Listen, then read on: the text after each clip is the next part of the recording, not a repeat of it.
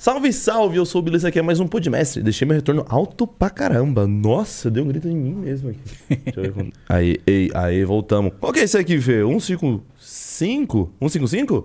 Com o brabo. Salve, Carvalho hipnotizando. Esse velho. Cara sou eu. Esse cara sou eu. Carvalho que também tem a ver muito com o rap, né? Agora que eu fui descobrir. Olha só, pra você eu ver, cara. Eu não fazia ideia.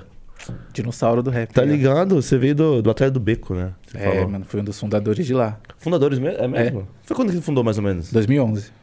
Era tipo Santa Cruz, que não tinha beat? É, era, era, o, que, era... o que aconteceu? Bem no comecinho, ah. a primeira edição não tinha, né? Que a gente se juntava, é, eu e o meu grupo, eu tinha um grupo chamado é, Opção de Defesa, a gente fazia muitos eventos de rap. Uhum. A gente fazia evento de rap na Quebrada, ali no João vinte e três, etcétera. A gente fez muitos mesmo, a gente já... Já fez lá com... Rodou ali já. Já, já fez... A gente já levou Ed Rock lá, K L J... Caraca. É, D Menos Crime, Sandrão, R Z O... É muita gente, né? E a gente organizava vários eventos de graça pra Quebrada tal, pra tentar inserir mais o rap na Quebrada, que uhum. não tinha, não tava tendo. E... Aí um dos, desses eventos, é, a gente... Quando a gente foi organizar, a gente se reunia ali no Beco pra poder... organizar o evento, traçar as ideias. Porque eu estudava no Fernão à noite, que é uma escola que tem ali uhum. perto, Fernão Dias. Eu e o mano que cantava comigo, a gente estudava lá. A gente se encontrava ali no Beco, eu, o Adonai, o... Esse, um mano que cantava comigo e mais duas, três pessoas pra gente trocar ideia desse evento, que a gente queria fazer um evento em, em setembro, uhum. lá no João vinte e três. O Fera também. O Fera, bravo. Aí o Adonai, ele tava com muita vontade de criar um point lá no, no Beco, como tem lá no centro de quinta-feira e tal, e queria que tivesse batalha também e ah. tal. Aí é, a gente falou, não, vamos fazer então. Daí a gente começou a fazer. Daí o que aconteceu? Tinha, já acontecia lá no Beco uma coisa chamada chamava Street Ball no Beco. Que o D J Coelho ia lá e ficava soltando uns beats pra galera jogar basquete. A gente começou a fazer a batalha, aí depois a gente meio que fundiu com... Hum. Com, com o Street Ball no Beco, começou a fazer ali junto e tal. Só que depois teve uns desentendimentos, a gente separou do Street Ball e ficou só a batalha. Só que aí a gente já tinha som e tal. Depois veio um mano que hoje em dia tá lá na, em Santa Catarina, é, que é o, o Caos Beats, que soltava os beats pra gente. Depois veio a Flora Matos, teve várias, várias Caramba, paradas. Foi Mas foi por causa hein? de um evento, foi por causa do evento que a gente ia começar, que a gente se organizou ali pra... fazer um evento bem da hora que a gente quer. A gente conseguiu, por exemplo, lá na Raposo Tavares tem uma fábrica da Puma. A uhum. gente conseguiu ir lá, trocar ideia e conseguir vários pães de graça. Tá, pra vencer pra, no dia do evento a gente conseguiu colocar no camarim pra galera que ia cantar, ter um pãozinho lá e tal. Porra, que da hora. A gente conseguiu fazer umas parcerias e o evento foi bem bom. O evento a gente ia ser dia onze de setembro de dois mil e onze, uhum. o evento. E foi muito louco porque daí a gente fez uma música pra divulgar o evento, que era eu e esse mano que cantava comigo, o Adonai e o Fera. Chamou a música de Os Bin Laden de Bombeta. Que aí daí o evento Porra. ganhou o mesmo nome, porque era dia onze de setembro. E tipo, era dez anos depois da tragédia, né? Foi do dia primeiro, foi dois mil e um. É, é. dez anos. Foi, foi. Não, dois mil e onze, é dois mil e onze, dois mil e um. É. Caraca, dois mil e um. Aí a, a gente fez, e mano, essa música na época bombou, foi da hora, a gente cantou muito pica essa música aí. E aí fez a Batalha do B, que cresceu muito absurdamente. Na época tinha só Santa Cruz ou uma outra ali. Aí a gente fez a Batalha do B, que era numa quarta-feira, uhum. no meio da semana, e bombou, bombou muito, assim, cresceu bastante. Aí depois de uns dois, três anos ela acabou, mas saiu muita gente boa de lá. Mas aí, você tipo, rimava antes também pra você? Não. Nada? Não, não. Eu tinha um grupo, eu, eu escre você... escrevia. Freestyle mesmo, a primeira vez que eu batalhei foi na edição zero zero da Batalha do Beco, que eu perdi pro Rato na final. Pro Rato, né? Você tava aprendendo do Rato, o Rato era o foi. cara, ninguém ganhava do Rato lá no Beco. Não, mano, não tinha como, o bicho era bravo. No começo não tinha um que ganhava dele. É. E não só lá, em outros lugares também, mano. Quando ele ia na Santa Cruz, não tinha... Mano, o Rato você era absurdo. A batalha do Rato contra o Coel, né? É, a batalha foi... do Rato contra o Coel foi, foi um evento assim, todo mundo ficou... Tipo, mano, você vê, e é bom engraçado que você vê a galera toda novinha. O Hilo tá lá na... na Low, né? Tá no palco assim, né? Só vê o Hilo dando um berro lá. A, ainda a, rua, a rua é nóia. Ô, Fê, tá ruim o bagulho de áudio ainda? Não tá passando? Cadê? Quem tá aí? Cadê o Fê? Tá sem, tá sem áudio lá o negócio ainda? Ele vai ser a batalha do, do Beco do, do... Tem ainda, dá pra ver, será? Do qual? Do Coel e do Rato? Dá pra ver, só que não foi no Beco a batalha deles. Não mas foi? Mas tem, mas tem essa, essa batalha no é. YouTube. Foi uma batalha lendária essa batalha. Nossa, tem no YouTube. Imagino, sei lá, o Coel é... Foi, é... foi, mano. O Coel é, é bravo e o Rato ah, também, mano. Foi um Coel. encontro, foi um encontro de gigantes. Esse de... É. Até hoje ele fala dessa batalha, o próprio Coel, porque foi absurdo, mano. Mas, e, tipo, você vendo isso aí, você ainda que... Você rimou recentemente, não sei aonde, você falou. Foi, é há um, um, um, dois meses, um ou dois meses, hum. não tenho certeza, eu perdi perdi noção de tempo completamente na pandemia. Eu não sei mais se foi uma coisa que aconteceu ontem ou semana passada, ou mês ou em janeiro. É, a gente tá assim, é, né? Eu Nossa. não sei mais se aconteceu ontem ou em janeiro.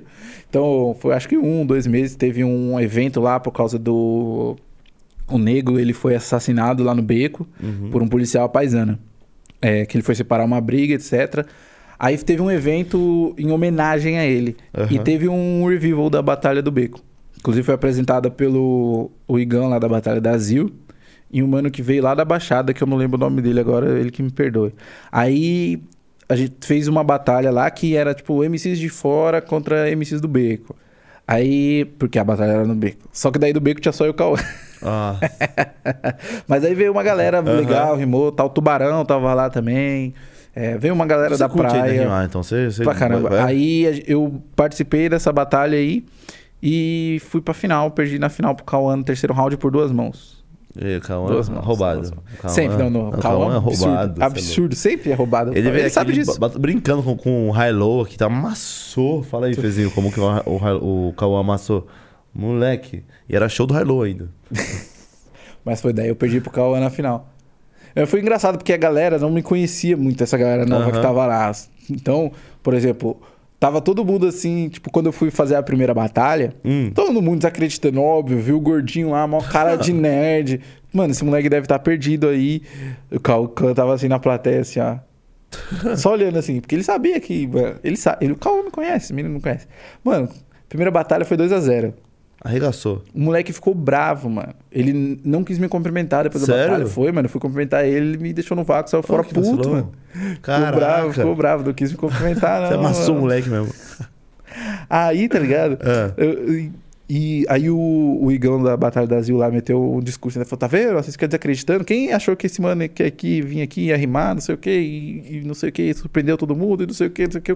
Não, eu sabia, cara. Eu apostei o tempo todo. Foi muito engraçado, mano. O mano ficou bravo, de verdade. Bravo. O Adonai depois chegou lá, ficou puto, queria dar discurso pra cima do mano, porque vacilão, o mano não quis me cumprimentar. Nossa, vacilão, caramba. Levou o coração. Foi muito engraçado. Né? Levou, levou. levou ele ficou puto. Ele, ele foi me zoar, porque eu tava rimando, pulando, não sei o que lá.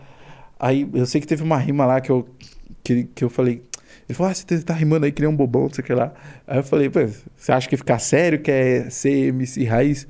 Desculpa se te incomoda o fato de eu não ter vergonha de ser feliz. Mano... Aí quebrou o cara no meio.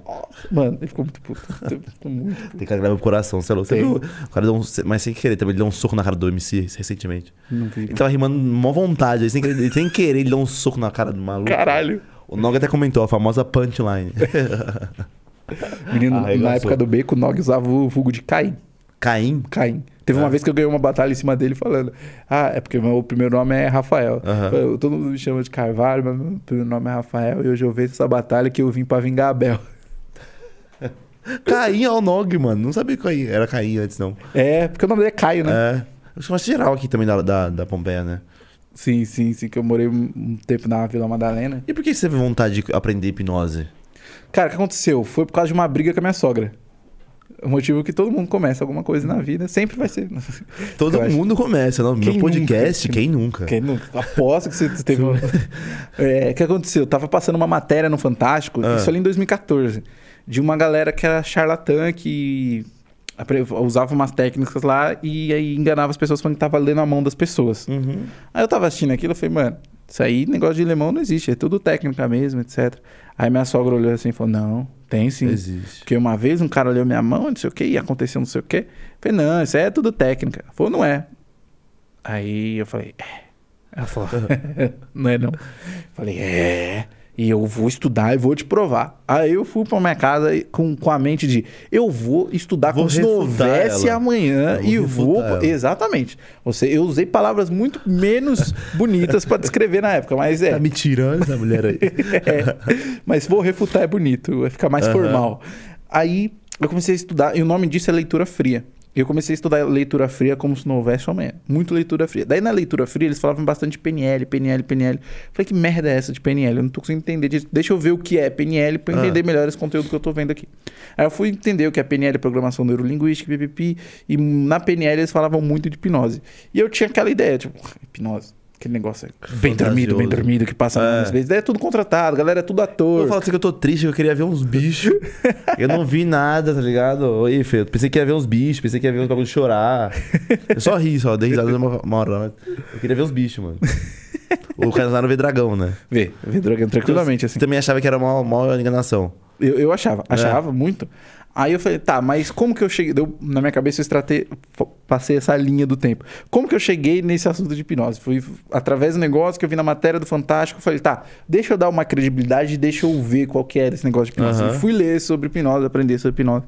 Aí descobri que é comprovado cientificamente, etcétera. Aí ferrou. Aí eu comecei a estudar Foi. como se não houvesse amanhã. Me apaixonei pela hipnose. Não quis mais saber da minha sogra. Não quis saber de leitura feia, de nada. Comecei a estudar como se não houvesse amanhã. E eu sempre fui muito autodidata em tudo. Sim, muito mesmo. Eu comecei a trampar muito cedo, né? Uhum. Eu comecei a trampar... com Eu tive um trampo ali com sete anos que eu trampava colhendo tomate na roça, mas não conta muito. Aí eu comecei a trampar mesmo ali com doze anos.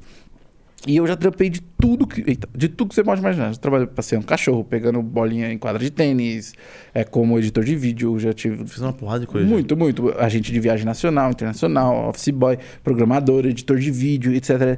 E noventa por cento dessas coisas eu aprendi sozinho. Uhum. Aprendi sozinho na raça. Então sempre fui muito autodidata. E na hipnose foi diferente. Eu comecei muito autodidata. Muito autodidata. Estudando tudo que tinha de material na internet, gratuito e... não tão gratuito assim. Tem uns pessoas que vendem os cursos caros, né? Aí comecei a estudar tudo. E tinha muito pouco em português na época, dois mil e quatorze, assim. Então comecei a estudar bastante, bastante. Comecei a fazer hipnose. Aí... E o primeiro seu foi o... Meu irmão. Ah, não, não, não foi não. o Kaizo? Não. Ele foi um dos primeiros fora ah, da minha tá. casa. Porque o primeiro primeiro foi meu irmão. Eu fiz ali com meu irmão. Foi muito engraçado, inclusive. Porque eu hipnotizei meu irmão. Ah. E aquele negócio de irmão, né? Aí eu, eu troquei o nome dele. O nome dele é Rodrigo. Eu troquei o nome dele pra Bunda. Bunda? Bunda. Só, aí, só que eu falei pra ele que ele tava recebendo uma ligação de um alienígena no chinelo dele. Ele atendeu o chinelo e começou a brigar com o alienígena. Só que depois ele começou a dar risada. Ah. Aí eu perguntei por que ele tava dando risada. Aí ele falou, porque ele é um marciano. Eu falei, e daí? E daí que meu nome é Bunda. E ele é um marcianus. Ele tava rindo sozinho, falando... Caraca, eu queria sentir isso, mano. Nossa, eu queria muito. Aí... Que merda, eu tô triste, filho. Eu não tô sentindo esses bagulho. Aí, talvez você não queria chorar? Já tá quase. É, tô quase, tá quase. Tô Aí eu ah. fui... Eu fui no centro, fui sozinho, que eu sempre fui assim, doidão. Então eu peguei meu irmão e falei, ó, oh, dei o celular na mão dele, você vai filmar. Eu fui pro centro sozinho abordar pessoas na rua pra hipnotizar elas. Uhum. Fui, daí eu fui pra Praça Roosevelt. Fui tentar fazer com um cara lá, uhum. não rolou muito bem. E aí o que aconteceu? É, olha, olha a sorte, quais são as chances? No dia tinha sido muito frio no dia anterior. Uhum. Na madrugada anterior tinha sido muito fria. Eu tava lá na Roosevelt, eu fiz com esse cara, não deu, daí eu fui, deixa eu ver mais alguém pra eu abordar aqui. Daí eu tava pensando em alguém pra chegar pra falar da hipnose. De repente aparece uma mina, acho que era chilena, boliviana, não sei direito, gritando assim e tal. Que ela tinha vindo com o irmão dela, é, do país dela, e tava dormindo na praça. E o irmão dela tinha morrido de hipotermia de madrugada. Putz. Aí já encheu de polícia, a rua, era o clima, né? Aí, caraca. Falei, puta, deixa eu ir embora. Fui embora, tava indo pro ponto de ônibus. Aí nessa que eu tava indo pro ponto de ônibus, eu vi um cara sentadinho assim, meio viajando, olhando umas revistas no banco de jornal. Falei, quer saber? Tô indo embora, tenho que esperar o ônibus mesmo. Deixa eu chegar nesse cara. Abordei ele, falei papá, e fiz hipnose com ele. Funcionou pra caramba, deu tudo certo. É. Tem um vídeo no meu canal, inclusive, que eu fiz analisando recentemente esse vídeo, porque é uma desgraça ver o, como eu fazia hipnose da época. Era muito ruim. Era muito era diferente? Muito, muito. Eu é. era, tava aprendendo, né? Era ridículo de Mas ruim. Conseguiu fazer com o cara? Sim, sim. Mas o cara sim. não quer comida, não. Por exemplo, se você tá no ponto de ônibus, o que, que eu penso? O que, que você pensaria? Tipo... O cara pode hipnotizar, pegar os números do meu cartão, fazer isso, aquilo, aquilo, outro. É isso, vai de como você aborda, como você conversa. Por isso que, por exemplo... Mas se você me hipnotizar, você consegue pegar minha senha no cartão? Não, não, não consigo, não consigo. Mas não. As pessoas não sabem disso, né? É, então, então o medo disso seria natural. Uhum. As pessoas não... Vai de como você conversa com a pessoa, como você aborda. Por isso que, por exemplo, é, no meu curso presencial, quando eu dou curso presencial, que faz um tempinho que eu não dou por causa da pandemia, né? Só no online. Mas o meu curso presencial, eu sempre gostei muito da prática, até por eu ser muito autodidata, eu gostei muito da questão prática das coisas. Uhum. Então, o meu curso, as pessoas aprendem uma coisa na sala e elas vão treinar na rua com desconhecido. Então, por exemplo, no meu curso de hipnose presencial, a gente faz um pouquinho na sala, vai pra rua. Faz um pouquinho na sala, ah, vai pra tá. rua. Faz isso várias vezes. Aprende uma coisa na sala, treina na rua e volta pra sala. Por quê? Porque, primeiro, que só na rua que ela vai ter uma sensação de vida real. Porque na sala tá todo mundo ali, pelo mesmo propósito, um ambiente cem por cento contaminado. Na uhum. rua não, são pessoas que ela nunca viu, que são si situações que simulam realmente a vida Sim. real. Uhum. E, e os meus alunos são dois dias assim, sala e rua, sala e rua várias e várias vezes. E só assim ele também consegue ter dúvida real, né? Ter dúvida da vida real, do que eles não entenderam muito bem, etcétera. E no final do curso, os alunos já hipnotizaram dez, vinte pessoas que eles nunca viram na vida. E eu gosto também porque eles têm que... Essa abordagem, eles têm que saber falar sobre hipnose, saber é, as técnicas de conversação ali para conseguir se, se dar bem. E os alunos até falam, cara, se eu aprendi a abordar uma pessoa que eu nunca vi na vida na rua, uhum. uma pessoa que está vivendo a vida dela, e fazer ela topar participar de hipnose, essa pessoa consegue fazer qualquer coisa. Consegue conversar, so, consegue, ah. um vendedor consegue vender. Por exemplo, tem um aluno meu que ele é videomaker. Hum. Ele falou que depois do curso, a vida dele mudou pra caramba. Por quê? Porque ele consegue, por exemplo, gerar a emoção que ele quer na pessoa pra tirar uma foto, pra fazer um vídeo. Por exemplo, ele sabe o que falar, como usar as palavras pra, que por exemplo... Ah, eu quero tirar uma foto, eu quero uma risada espontânea, eu quero um sentimento de felicidade, um sentimento de, de paixão, ah. sei lá. Ele sabe como gerar isso conversando com a pessoa ali pra pegar o melhor clique. E é uma usabilidade que eu nunca nem pensei na minha vida. Que... Porra, imagina isso aí. Por exemplo, tem muito tatuador que faz o curso também, porque aí hipnotiza a pessoa e consegue oferecer tatuagem sem dor. Nossa, seria maravilhoso, né? Sim, tem... Nossa, e, e por isso que é, é louco que muita gente que faz meu curso nem é... É pra ser pra da área ser, da hipnose. Uh -huh. pra, porque todo conhecimento agregado que traz, você consegue usar em Mas todas as áreas da sua vida. Podcast, então, fazendo isso? Exatamente. Não fala daquela polêmica ali. Dá um clickbait, sabe? A, clickbait. Então, só pra galera não ficar louca em casa que eu parei a história no meio, né? Uh. Aí, hipnotizei esse cara uh. no ponto de ônibus e deu certo. Aí eu falei, puta, é isso que eu quero pra minha vida. Muito louco, não sei o que lá. Não é meu irmão, então. Beleza. Aí eu fui... pra casa, beleza? E eu queria muito fazer um treinamento presencial. Falei, putz, hum. já aprendi, já consegui fazer. Só que não acho que eu sou um hipnotista, entendeu? Eu quero fazer um treinamento presencial, etcétera. Aí tem um, um hipnotista chamado Alberto. E na época ele tava dando um curso aqui em São Paulo que eram seis dias. Só que, obviamente, eu não tinha dinheiro. Era dois mil e quatorze. Minha, minha esposa estava grávida. Uhum. Eu estava trabalhando como se não houvesse amanhã como programador numa agência que não pagava mil maravilhas, agência de publicidade, né? Então, cheio de conta, um monte de coisa nova por causa do bebê, etcétera. Não tinha condição nenhuma de pagar. Aí eu mandei uma mensagem para ele no Facebook. Mandei assim, né? Cara, hum. gostei muito do seu trabalho. Queria muito fazer seu curso. Mas eu não tenho condição nenhuma, eu vou ser pai, etcétera, etcétera, moro na quebrada, etcétera, não tenho condição de nada. E, mas eu vi que o, o seu site é uma bosta. O site dele era ah. horrível, horrível, horrível. Falei, em dois mil e quatorze não tem condição de uma pessoa ter um site desse. Ah. Era um tipo ponto blogspot, esse negócio horrível, horrível. Falei pra ele, só que eu sou programador. É, você, to, você topa fazer uma troca, eu faço o seu curso e em troca eu faço um site novo pra você. Uhum. Ele demorou uns dois meses pra responder, só respondeu assim, três letrinhas. B L Z. Beleza. B L Z. Fiquei muito feliz. Puta que pariu, sei lá. Aí fiz o curso dele, fiz uhum. uma formação de seis dias. Aí depois desse curso, todo mundo na empresa que eu trampava lá, todo mundo ficava comigo, oh, ele fez hipnose, não sei o que lá. Aí? aí foi quando eu hipnotizei o Zonário pela primeira, pela ah, primeira vez. Ah, você, né? Verdade, é, você levou ele pra lá. É, o Zonário trabalhava comigo, que eu levei ele pra trabalhar lá. Aí eu fiz com o Zonário, a empresa parou pra ver, foi um negócio assim. Aí já você viu que aquilo, aquilo, você já viu ali que era aquilo que você queria... Sim, não. Durante o curso, esse curso de seis dias, eu fiquei conhe... eu descobri a hipnose clínica. Uhum. Eu não sabia que existia hipnose clínica. Tratar de traumas. Exatamente. Assim. Aí eu fiquei fascinado. Falei, putz, que foda, dá pra viver disso, dá pra ajudar pessoas. Quero isso. Só que as, as formações também absurdamente caras, muito caras, eu não tinha condição. Aí na época eu pensei, como que eu vou monetizar o conhecimento que eu já tenho de hipnose pra eu conseguir fazer essas formações? Uhum. Aí eu fiz uma coisa. Na época, tava bombando muito evento de anime. E não tinha hipnose em evento de anime. Eu falei, quer saber? Eu vou começar a fazer hipnose em evento de anime. O conhecimento que eu tenho já é muito mais que suficiente para fazer show de hipnose de palco, etcétera. Eu vou fazer hipnose nesses eventos de anime, etcétera. Eu treinava muito na Avenida Paulista, né? Então eu ia todo final de semana para a Avenida Paulista faz, ficar fazendo com pessoas desconhecidas, etcétera. Uhum. Então eu hipnotizava a vinte, trinta pessoas por dia, assim. Então eu falei, não, vou, vou fazer isso.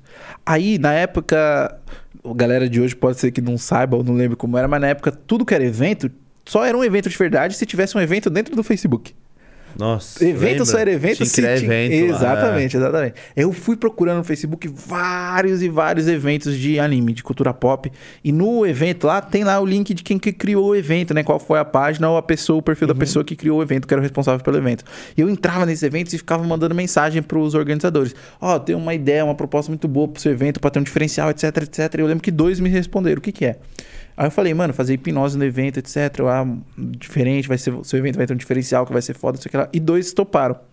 Que foi o Geekton e o A B C Comic Con, lembro até hoje. Aí eu fui nesse primeiro, que foi o A B C Comic Con, eu fui fazer hipnose lá. Hum. E fui com a minha esposa, pra minha esposa filmar. Porque eu ia filmar, colo- é, subir esse material no YouTube e tal, e ter mais conteúdo pra eu chegar nos próximos eventos, né? Pra eu conseguir vender mais fácil, pra eu conseguir chegar nos outros eventos. Esses dois eu fiz de graça.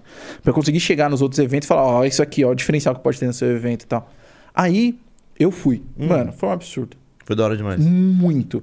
Muito. Mas assim, é. num nível absurdo. Eu não conseguia fazer com poucas pessoas. Eu tinha que fazer de dez em dez, de quinze em quinze. E foi o dia inteiro. Nossa. Assim, pra você ter uma noção, é. eu tava morrendo de fome um, um, uma hora lá. Aí minha esposa saiu pra comprar um cachorro quente pra mim, voltou e eu tive que comer em pé, assim, com a roda assim, de pessoas me olhando e esperando, assim, tipo... Faz mais. É, tipo, vai logo, vai, vai, vai. vai, vai. Aí eu ia fazendo de tipo quinze, quinze, quinze... Mano, tinha evento eu, eu, que eu hipnotizava cem, duzentas pessoas então, assim. Então, eu te perguntar assim, tipo assim... Você hipnotizava esses monte de gente, mas era que eu queria saber de estágios de hipnose. Porque, por exemplo, eu, eu senti que eu, você falou pra mim de coisas físicas, eu tava, eu tava indo bem. Quando já vem cognitiva, não, não, dou, não tô tão... A, a, não tô bem ainda. É...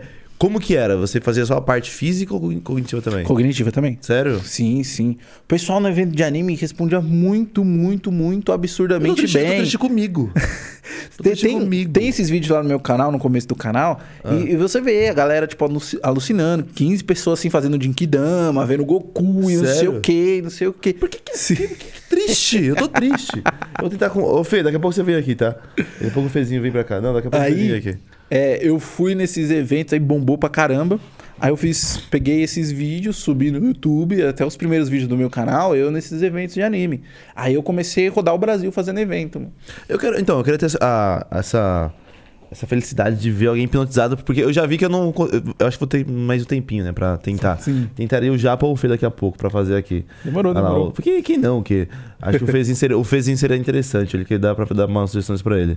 Daqui a pouco você vem aqui, tá bom, Fê? Ah, Daqui a é. pouco ele vem lá. Tô falando, tá falando não. Por que você tem medo de ser hipnotizado, Fê? Dá, dá o papo. Dá, a mãozinha é papo. sensacional. É, fala por quê. Por quê? Que demora pra falar um porquê, né? é, Nossa. Por, por que você tem medo de ser hipnotizado? Sei lá, mas não... Sei lá. Por que não? Você tem medo? Não, não é medo, mano. Não... Não me sinto confortável, eu acho, sei lá. Mas por que? Você acha que vai dar um... Você já ouviu isso de alguém já? Já, já, é? já. Mas por que eles geralmente não se sentem confortáveis? Depende, cada pessoa é uma pessoa, né? Mas a maioria das vezes é por não entender o que é o processo, entendeu? É. Saber o que é hipnose de verdade. A cê, maioria das vezes é por causa disso. Você tem medo de alguma coisa, Fê? Tipo, por exemplo, sei lá, de falar uma besteira? Esse negócio? Não, só não me sinto confortável, não sei lá. E você, é... Japinha? Eu gostei, Japa. Só, só curtindo os outros. Só. Já tem medo. Eu queria ver os negócios. Por que que não ver? Eu, eu, queria, eu queria ser assim. Você acha é que, absurdo, eu, que eu consigo absurdo. ainda no, hoje fazer isso? Acho que não. Talvez, né? Depende.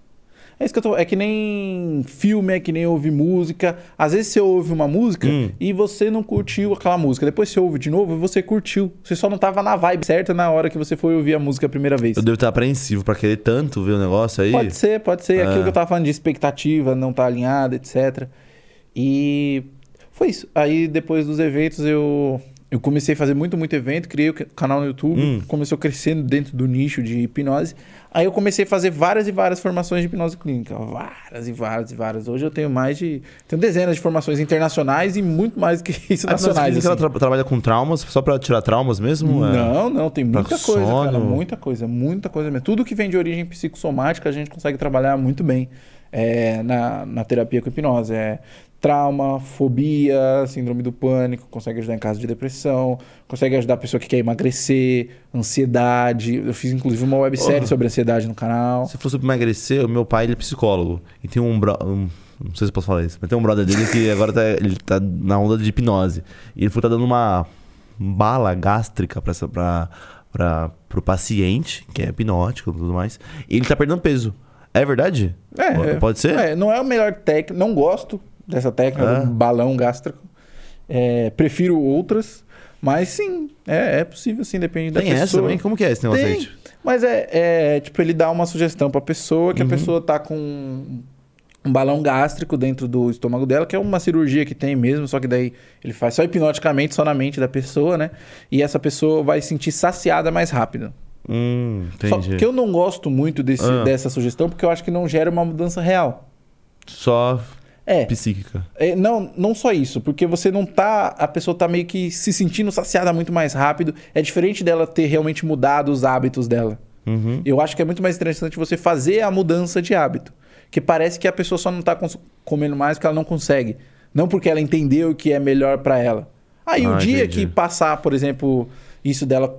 O dia que ela conseguir comer mais, ela vai continuar comendo mais. Porque ela não mudou... a ideia dela sobre aquela situação. Ela só não estava conseguindo. E tipo, é, tem um tempo, determinado tempo de você estar hipnotizado?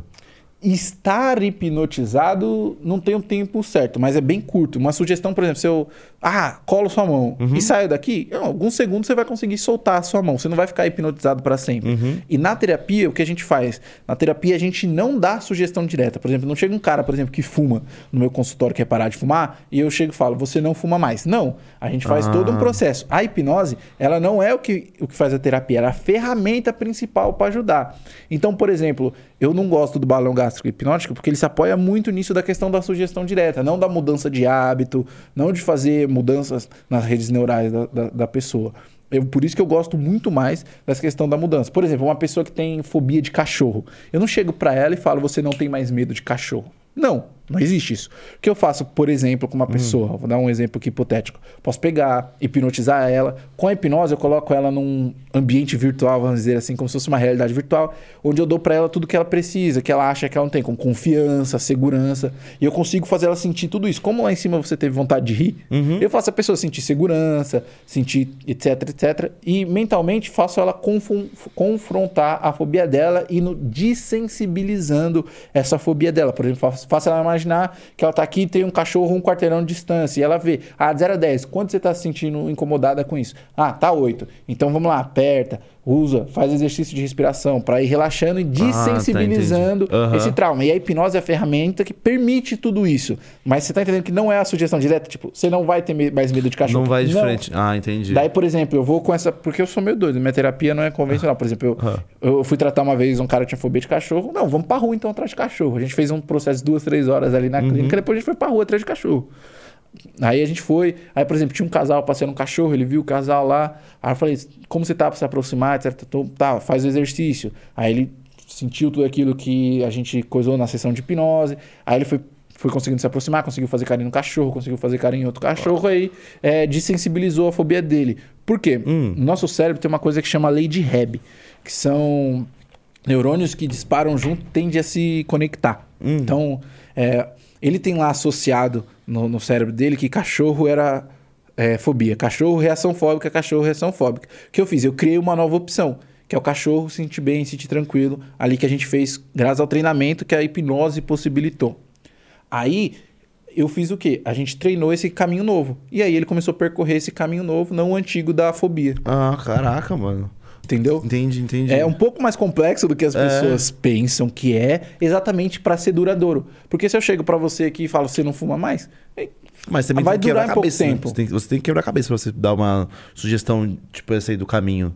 Depende muito da pessoa, do caso. Por isso que eu fiz vários e vários ah. cursos, dezenas. Tem várias espe- espe- especializações. Por exemplo, tem curso que eu fiz que era curso só sobre tabagismo. Tem curso que eu fiz só sobre ansiedade. Por exemplo, ansiedade é um negócio que, por exemplo, só da pessoa entender direito o que é ansiedade, já tem vinte por cento do caminho percorrido ali. Uhum. Tem vários exercícios que eu também passo para a pessoa fazer em casa. É... Por isso que eu gosto de falar numa analogia que hipnoterapia hum. é o quê? Terapia convencional, a pessoa ir do ponto A para o ponto B. A hipnose é a ferramenta que seria como uma bicicleta, que vai levar ela do ponto A ao ponto B, mais rápido. Muito mais rápido, mais confortável. Só que também exige a parte da pessoa, né? Por isso que é uma bicicleta e não uma moto, porque ela também tem que pedalar. É muito mais fácil, muito mais confortável, mas ela também tem que fazer a parte dela. Não uhum. é um processo cem por cento passivo. É um Entendi. processo ativo também, uhum. a terapia como um todo. E com hipnose também. Então a pessoa precisa fazer a parte dela. E você falando sobre isso que tipo, até a terapia, fica mais simples para um psicólogo ser hipno... hipnólogo? Sim. Tem muito é. aluno meu que também é psicólogo, que, que quer usar a hipnose para potencializar a, a terapia que ele já usa. Cara, mas porque fica melhor, fica até mais fácil pro Sim. psicólogo, né? Sim, por exemplo, um psicólogo que trabalha com T C C, que é terapia cognitivo comportamental, ele trabalha muito nessa questão, por exemplo, de dessensibilização. O exemplo dessa fobia, ele faria isso. Pegava um cachorro lá longe, ia fazendo a pessoa se aproximar e tal, tal. Ele, com hipnose, ele consegue fazer isso no consultório, ele consegue dar ferramentas para a pessoa para ela conseguir dessensibilizar mais rápido. Uhum. Você consegue revisitar traumas e dessensibilizar daquele trauma, mudar ponto de vista. Porque a partir do momento que você muda o ponto de vista sobre uma situação, você muda como você sente, como você percebe aquela situação. Hum, Vou dar entendi. um exemplo que é muito ah. clássico, que eu percebi recentemente. Eu agora sou pai, sou casado, e eu fui assistir a Patrulha das Crianças. Cara, parece outro, parece Mas outra é. série. Outra parece, série, verdade. Parece outra série, é bizarro. É mesmo, mano, é muito engraçado, é muito bom, só que você ganha uma perspectiva totalmente diferente. De pai agora, né? Exato. Eu sou pai, sou casado, então aquilo que eu assistia ganha uma perspectiva totalmente nova e não mudou em absolutamente nada. O que mudou é a minha forma de ver, porque a gente, a gente não vê as coisas como elas são. Uhum. A gente vê as coisas como a gente é. Sim. É aquele negócio de eu fazer um seis e um nove aqui, eu vou perguntar, pra mim é sessenta e nove, pra você também, você pode falar que é noventa e seis, depende do ponto de vista que você uhum. olha, etcétera. Então, se eu faço só o seis, pra mim vai ser um seis, pra você é um nove, porque tudo, a gente vê o mundo como a gente é, Sim, não uhum. como ele é na prática. Caraca, pior que é, é verdade, né, mano? Então, quando você muda a perspectiva de uma coisa, você já consegue mudar muito daquela coisa. Uhum. E só que é uma coisa que você não controla. A perspectiva que você teve. Então, quando você consegue revisitar isso, ainda mais com a verossimilhança, com a veracidade que a hipnose consegue propor, por estar rebaixando ali a sua parte analítica, você consegue ter mudanças muito reais e muito fortes, que inclusive motivam até mais a pessoa. Porque, por exemplo, numa terapia que a pessoa imagina, etcétera, faz ali é, dentro do consultório é uma coisa. Agora, a partir do momento que ela sente muitas coisas diferentes mesmo, sente no corpo, sente na mente, sente mesmo, tem ali como se tivesse acontecido várias coisas ali com ela, até a motivação dela para seguir no processo é maior, é melhor. Você lembra de alguma história muito emocionante de um paciente seu? Que ah, chorou? Ah, muito eu, choram, ó, muito, porque, porque muito a gente, choram. A gente vê, eu vi o emocionante pra mim, foi o do Aruan lá, que o Pyong fez com ele, que pareceu que ele viu a avó dele lá, nossa, o moleque começou a chorar pra caraca. Sim, já, já aconteceu isso em evento comigo, da, é? da pessoa começar a chorar. É, por exemplo, teve um, um evento que eu fui fazer e uma menina chegou pra mim, ô, oh, você consegue, foi bem no começo, ela chegou assim, você consegue fazer eu ver meu cachorro? E o besta foi perguntar, por quê? A partir do momento que você pergunta por quê, a pessoa precisa responder aquele porquê. Uhum. Para responder, ela, ela traz todas as memórias dela, assim, ó, vrum. E ela fez isso, ela trouxe, vrum, uhum. porque ele morreu e eu gostava muito dele. E ela trouxe todo o sentimento, ela já começou a chorar ali na hora e tal. Cara. Aí eu fiz um negócio breve ali com ela, mas ela saiu muito bem e tal. Não, mas ela, se ela chorou porque ela trouxe pra você o... o todas o as emoções dela. Que ela tinha, toda mas a carga você, dela assim, ó. Você hipnotizando alguém, você fez ele chorar por... Tipo, você fez eu rir porque eu toquei na sua mão. Fica muito triste. Ah, acho que também tem aquela... Eu já vi o do que fica triste quando aperta a mão e fica feliz quando aperta a outra. Já, cara. É... Semana retrasada ou não, não sei, porque, né? Hum. Minha percepção de tempo eu já falei que não é das melhores. Quando eu fui no podcast do Diogo Defante, eu hipnotizei um cara lá que ele tava vestido de flash, ele chorou. Ele chorou. É? Porque eu fiz lá hipnose com ele e tal... Foi bem legal, divertido, só que depois eu dei um presente pra ele, que eu chamo de presente hipnótico, né? Foi toda vez que você apertar, por exemplo, aqui na sua mão, você vai ter uma felicidade muito grande, pense no seu maior objetivo. Isso, agora visualiza você concluindo ele, essa emoção, essa felicidade vai estar pra sempre com você e nada mais é, pode te impedir de alcançar esse objetivo e pipipi, papapá. Ele chorou Sim, lá no chorou. ao vivo, mano. Chorou, ficou mega feliz e tal, mas chorou muito de felicidade, assim, me agradeceu pra caramba, pra caramba. É, então, porque a maioria que, por, por exemplo, eu, eu conheci hipnose mais pelo Pyong. Que, que ele, ele já era famoso, então quando Sim, ele começou a fazer... ele ajudou a popularizar muito. Popularizou mesmo. muito. muito. E aí o que você pensa é que, nossa, deve ser uma coisa incrível, tá ligado? Fazer. E eu queria ter esse sentimento. Mas... O que, que a gente vê quando o cara estoura? Que ele é propriedade no que fala. Que ele é o cara do assunto. Porque ele estourou, faz aquilo lá. E pode ser que não. Você tem um, um pessoal que, que referência no Brasil? Cara... Hipnose? Tem, tem. Eu? Uhum. Joe? Joe. Ah, Alberto Dell'Isola é um cara fantástico. Inclusive foi o cara que me deu a oportunidade lá atrás. É. Ele é sem dúvida um dos maiores nomes do mundo, assim. É. Não, tem, não tem como não falar dele. É. E ele segue uma linha que eu gosto muito, que é uma linha muito baseada em evidência científica. Uhum. Gosto muito dessa parada de ciência, dados e fatos. Tem muita gente da hipnose que mistura com umas pseudociências assim que você fala, meu Deus. O próprio senhor Pyong, ele mistura com uns negócios assim que você fala, que absurdo tipo que, falar isso. Ele fala, ah, dá pra tratar a depressão em uma sessão. Cara, que absurdo você tá falando isso. Você não conhece Caraca, a pessoa, você é... não sabe o caso da pessoa, você não sabe da vida da pessoa. Como você vai predeterminar uma quantidade de sessões por um pro problema que como, você não é. tem nenhum não conhecimento tem real sobre? Assim, é um absurdo tremendo ele dar declarações como essa. Isso não aí, tem é, isso como, aí, é um absurdo. Sou, sou filho de um psicólogo, né?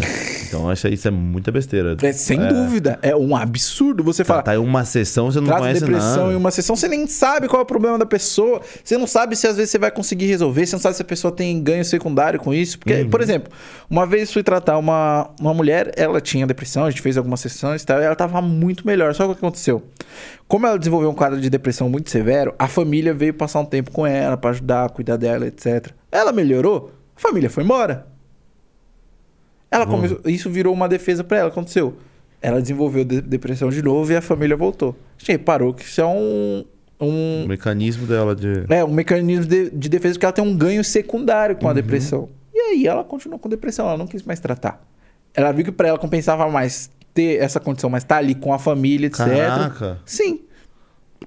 Tem gente que... E como que você vai falar sem conhecer nada da vida de uma que pessoa? É uma sessão. Não, dá pra tratar. Uma sessão dá o quê, cara?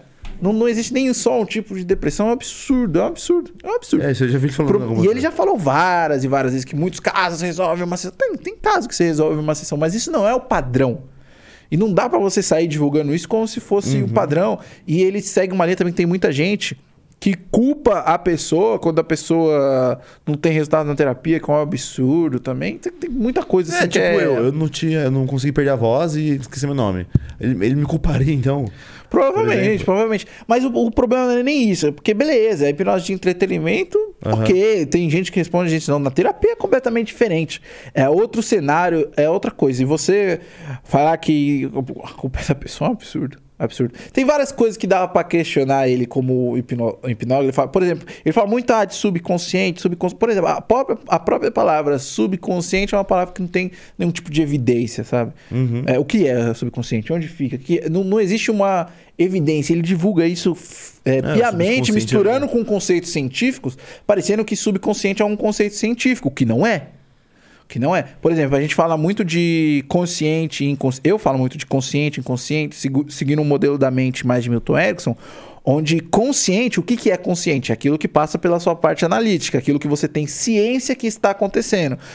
Consciente, uhum. que você é ciente de que está acontecendo. Como, por exemplo, nossa conversa aqui, você é consciente. E o que seria inconsciente? Tudo que não está passando pela sua ciência, tudo que você não está ciente que está acontecendo. Tira o sub agora. Por exemplo, a sua respiração, seu batimento cardíaco, seu funcionamento gástrico, são coisas que estão acontecendo de forma inconsciente, você não está percebendo. Uhum. É, você, por exemplo, fica inconsciente, a sua respiração. A, a, aí quando eu falo, ah, respiração automática é desativada, você começa a prestar atenção na sua respiração e aí a sua respiração se torna consciente. Uhum. E o que, que é subconsciente? Você entendeu? É, por exemplo, tem essas coisas que ele fica misturando junto com uma parada de subconsciente, tem várias outras coisas que ele mistura que não fazem muito sentido. Mas é aquilo que você falou, quando a gente vê uma figura é, pública... grande, assim... É aquilo. Uma coisa que é muito importante, inclusive, para a hipnose, é a autoridade. E uma figura pública passa muita autoridade. E a partir do momento que você vê uma pessoa com autoridade, você é menos analítico com o que Isso. ela fala. Uhum. Tanto que... que se você vê duas pessoas dando um, um conselho, pra, oh, acho que tá meio pálido e tal, e uma dessas pessoas tá usando um jaleco branco e um estetoscópio no pescoço, você vai levar muito mais a sério o que aquela Nossa, pessoa tá falando pra você. É. Pela autoridade que aquela roupa constrói em, em uhum. cima de você. Então, quando você vê uma figura de autoridade ou uma figura que você gosta muito, você tende a ser muito menos analítico com o que ela está falando. É, então, como ele foi pioneiro nessa... Pioneiro assim, né? De expandir o cenário da, da hipnose, o que ele falava pra mim fazia muito muito sentido. Sim. Eu falava, nossa, eu falei, o pior que tem é, tem uma coisa chamada armadilhas do pensamento, que às vezes muitas coisas que são erradas pra gente faz sentido. Na matemática a gente vê isso muito. Por exemplo, você que é engenheiro civil, tem o pensamento mais lógico. Tem aquela parada, né, das portas de alegria. Se eu tenho três portas aqui, uhum. presto óculos aqui pra ser a terceira porta. Tenho três portas aqui. E escolhe uma porta. O óculos. Tá, você escolheu essa porta aqui. Eu vou tirar essa aqui, ó. O prêmio não tá aqui. Você quer trocar? Fica naquela, trocar, trocar. Ah. Matematicamente falando, é melhor você trocar. Tem gente que acha que não, porque aqui tem cinquenta por cento de chance. Não, aqui ela tem trinta por cento, enquanto aqui ela tem sessenta por cento de chance. E isso é uma armadilha do pensamento. Porque, logicamente, poderia parecer que a chance maior tá, que a chance tá igual, mas não tá. A chance tá muito maior aqui. Porque o apresentador do programa nunca tira uma porta que tá com prêmio. Ele sempre vai tirar uma que não tá com prêmio. Ele uhum. sabe qual que não está com prêmio. Então, se ele tirou essa daqui, essa aqui tem sessenta e seis por cento de chance. Porque todas as chances que tinha nessa vão para essa aqui. Nossa, é, não sabia isso não. É, porque matematicamente, ah. ó, vamos supor que você ah. escolheu o óculos. Sim. Mas o prêmio, ó, vou pegar o prêmio aqui. O prêmio tá na caneca do meio. Vamos supor, tá aqui na caneca do meio. Uh-huh.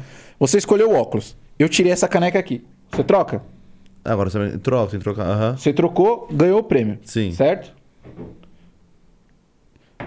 Escolhendo o óculos. Uh-huh. Agora, você escolhe outro. Essa aqui? Essa aqui? Uhum. Então eu tiro o óculos. Você troca? Trocaria de novo, é. Ganhou o prêmio. Se eu escolher essa certa agora. Ó, você é. ganhou duas vezes o prêmio, uhum. certo? Ó, escolhe a certa. Aqui. E troca. Oi, no óculos. Certo. Aí eu tirei... Ó, vamos supor, eu tirei essa, uhum. você escolheu essa, mas daí você trocou. Aí, putz, perdeu o prêmio. Foi dois a um, certo? Você trocando todas as vezes. dois a um. Agora se eu pego aqui, ó. Mesma coisa, uhum. o prêmio tá aqui. Escolhe a...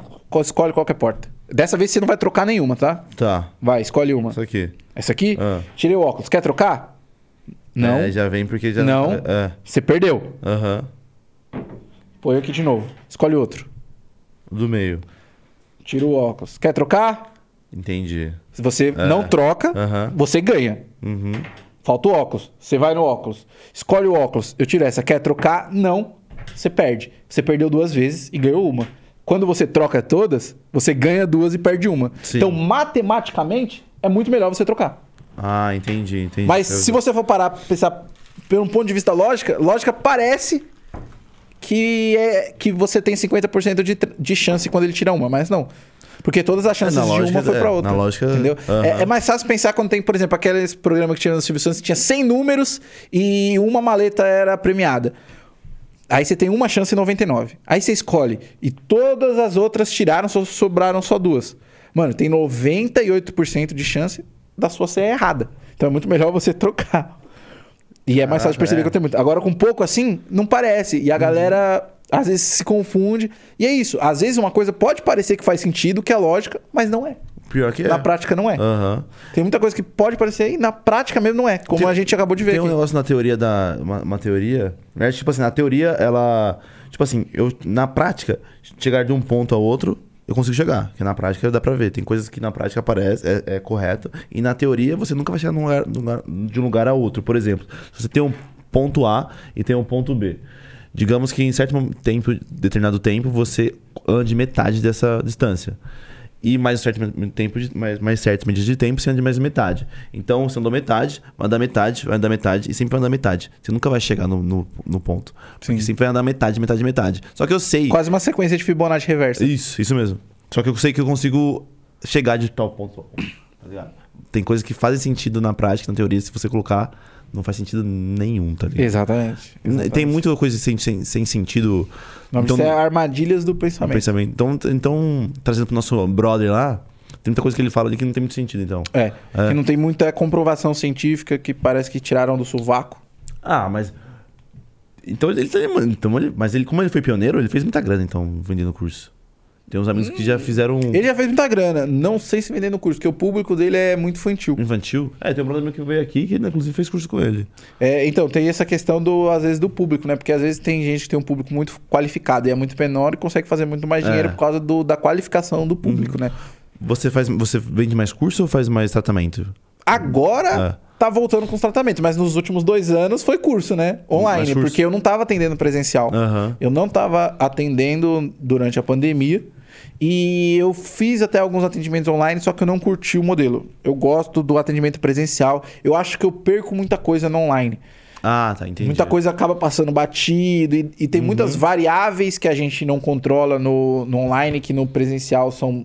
tem menos isso, por exemplo, ah, depende de, da companhia de eletricidade, depende tudo da internet, já. E não só a minha, da minha e da pessoa. Uhum. E, e depende de muitos fatores, dos vizinhos da pessoa, da pessoa ter um, um bom aparelho, às vezes se a pessoa tá fazendo pelo celular, às vezes a câmera não é tão boa, não sei. Eu perco muita coisa. É funcional? Sim, muita gente faz terapia online, é ótimo, só que eu, como terapeuta, não curti, eu. Uhum. Eu não me adaptei, eu prefiro muito mais o presencial. Então, tá voltando agora. Eu, eu comecei a atender em novembro. Hum. Porque fez um mês que eu tomei a segunda dose. Eu tomei a segunda dose no um, um comecinho de setembro... No final de setembro ali. Então, deu ali um tempinho pra... Tal. Aí eu comecei a atender novamente presencial. Então, até mês passado, é melhor, eu tava também, só né? com curso online. É bem melhor. Já pensou alguém online já? Já, já? várias vezes. É, dif... é dif... muito diferente? Ah, é diferente. Mas sei lá, pra pessoa dormir, ela toda caída, você vai matar é, a cabeça. O que acontecia? É, começou a pandemia, ah. como eu disse, eu sempre gostei muito de treinar, eu treinava na rua. Uhum. Eu sempre ia pra rua. E isso com os meus alunos também, eu sozinho às vezes, ou então pra gravar vídeo. Então eu fiz o seguinte, é, e muita gente, ah, já é combinado esses negócios. Eu falei, quer saber, vou fazer uma... Quando eu fui lançar meu curso online, eu fiz um, uma série que eu fiz, fiz o seguinte, uma semana seguida, tem uhum. uns vídeos até hoje lá. Eu abri o Omegle, sabe o que é o Omegle? E sim, sair sim, hipnotizando pessoas aleatórias no Omegle ao vivo. Então fazia ah, ao vivo na tá. Twitch, não tinha edição uhum. nem nada. No ao vivo eu hipnotizava várias e várias pessoas no Omegle. Por que você acha que tem muita gente que acha que é mentira? Porque tem uns charlatões ainda? Ah, cara, é... primeiro, por toda, toda vez que a hipnose é, é exposta a algum tipo de mídia, ela dificilmente é, um, é uma parada de, do que é realmente hipnose. Por exemplo...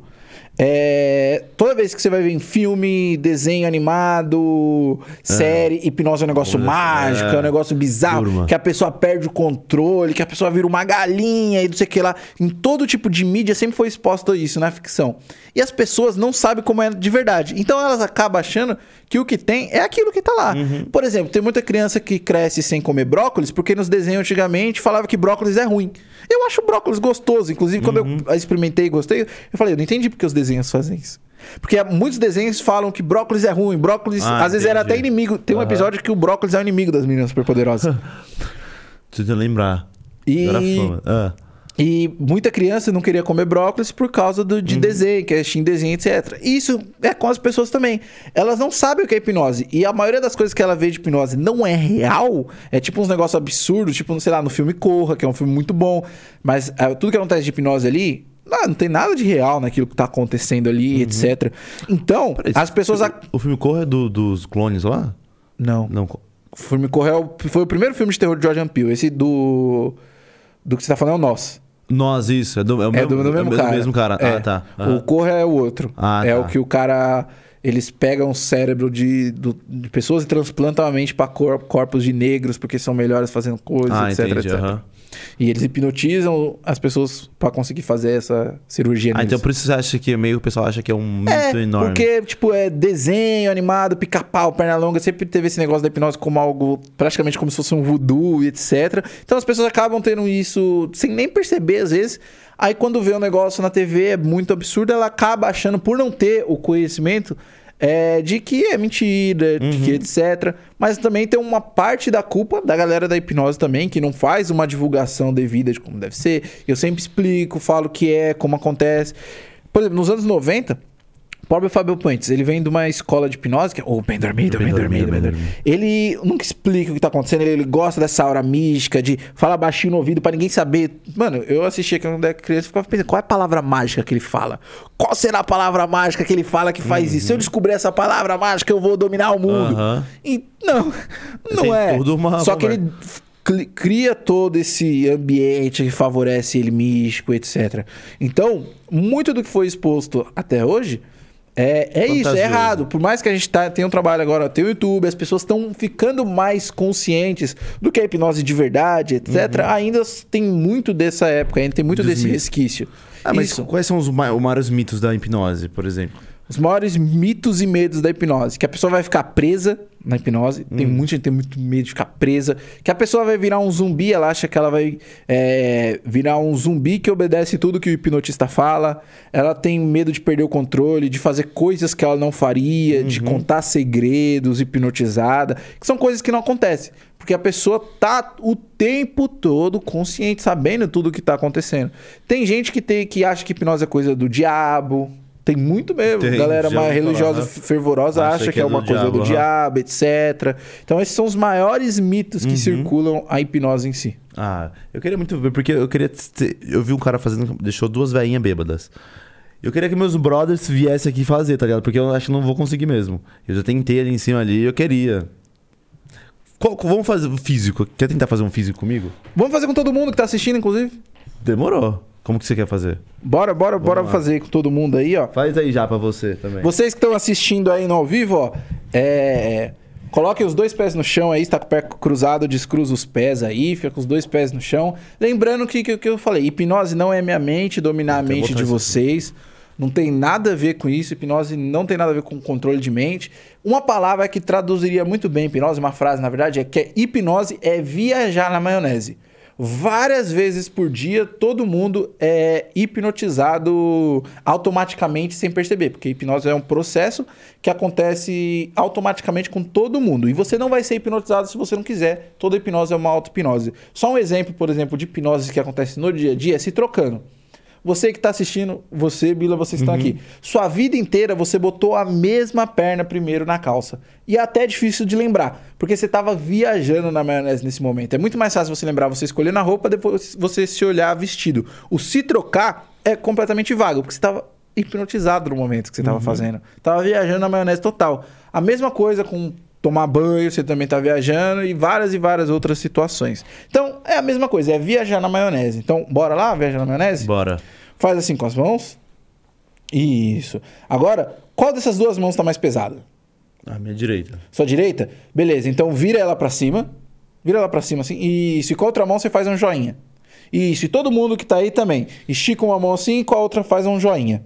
Isso, e fecha os olhos para ajudar a imaginar. Pode fechar os olhos para ajudar a imaginar. Em algum momento, não agora, somente quando eu bater uma palma, quero que você imagine que aquela mão que está aberta está ficando com livros. Livros bem pesados, aqueles livros bem grossos. E a outra mão, a que você está fazendo um joinha, eu estou amarrando vários balões. Vários balões de gás nessa mão, que talvez até puxem ela para cima e ela vai ficando mais e mais leve a partir...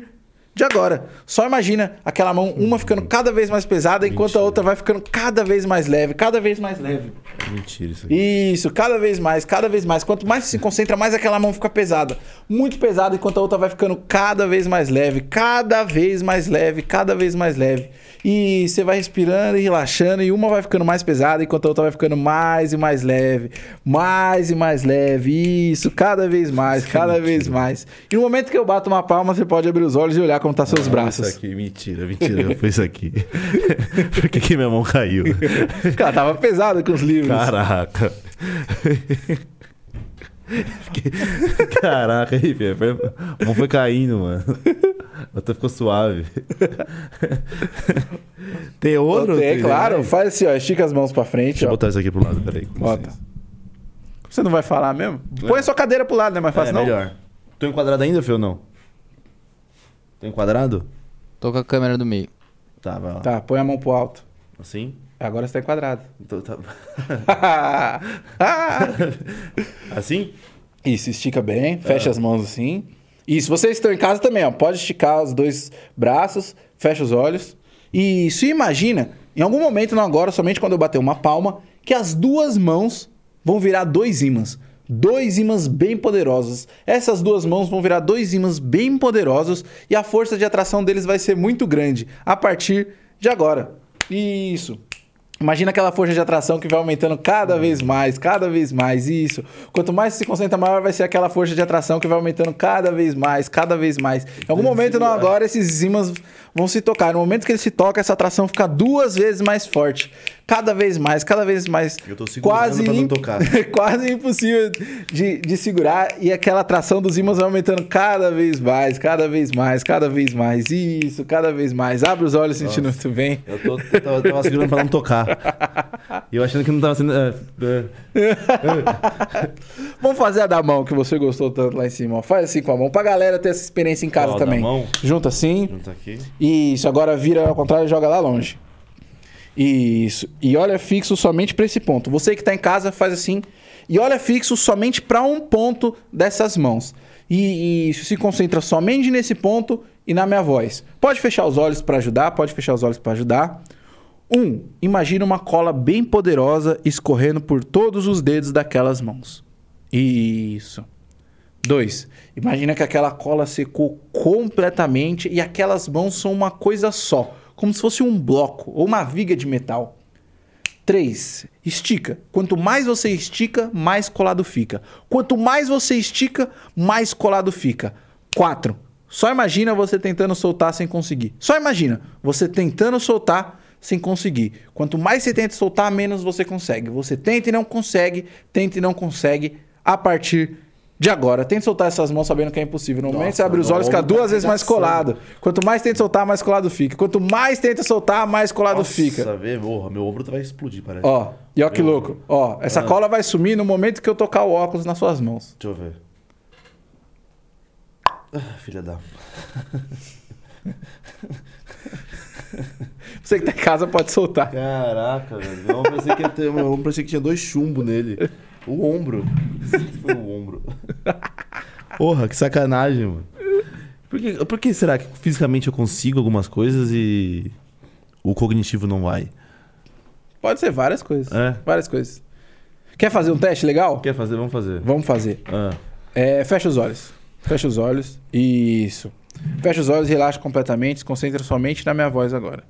E você vai desligando, desligando cada vez mais. Cada ar que entra, você vai mais profundo. Cada ar que sai, você relaxa duas vezes mais.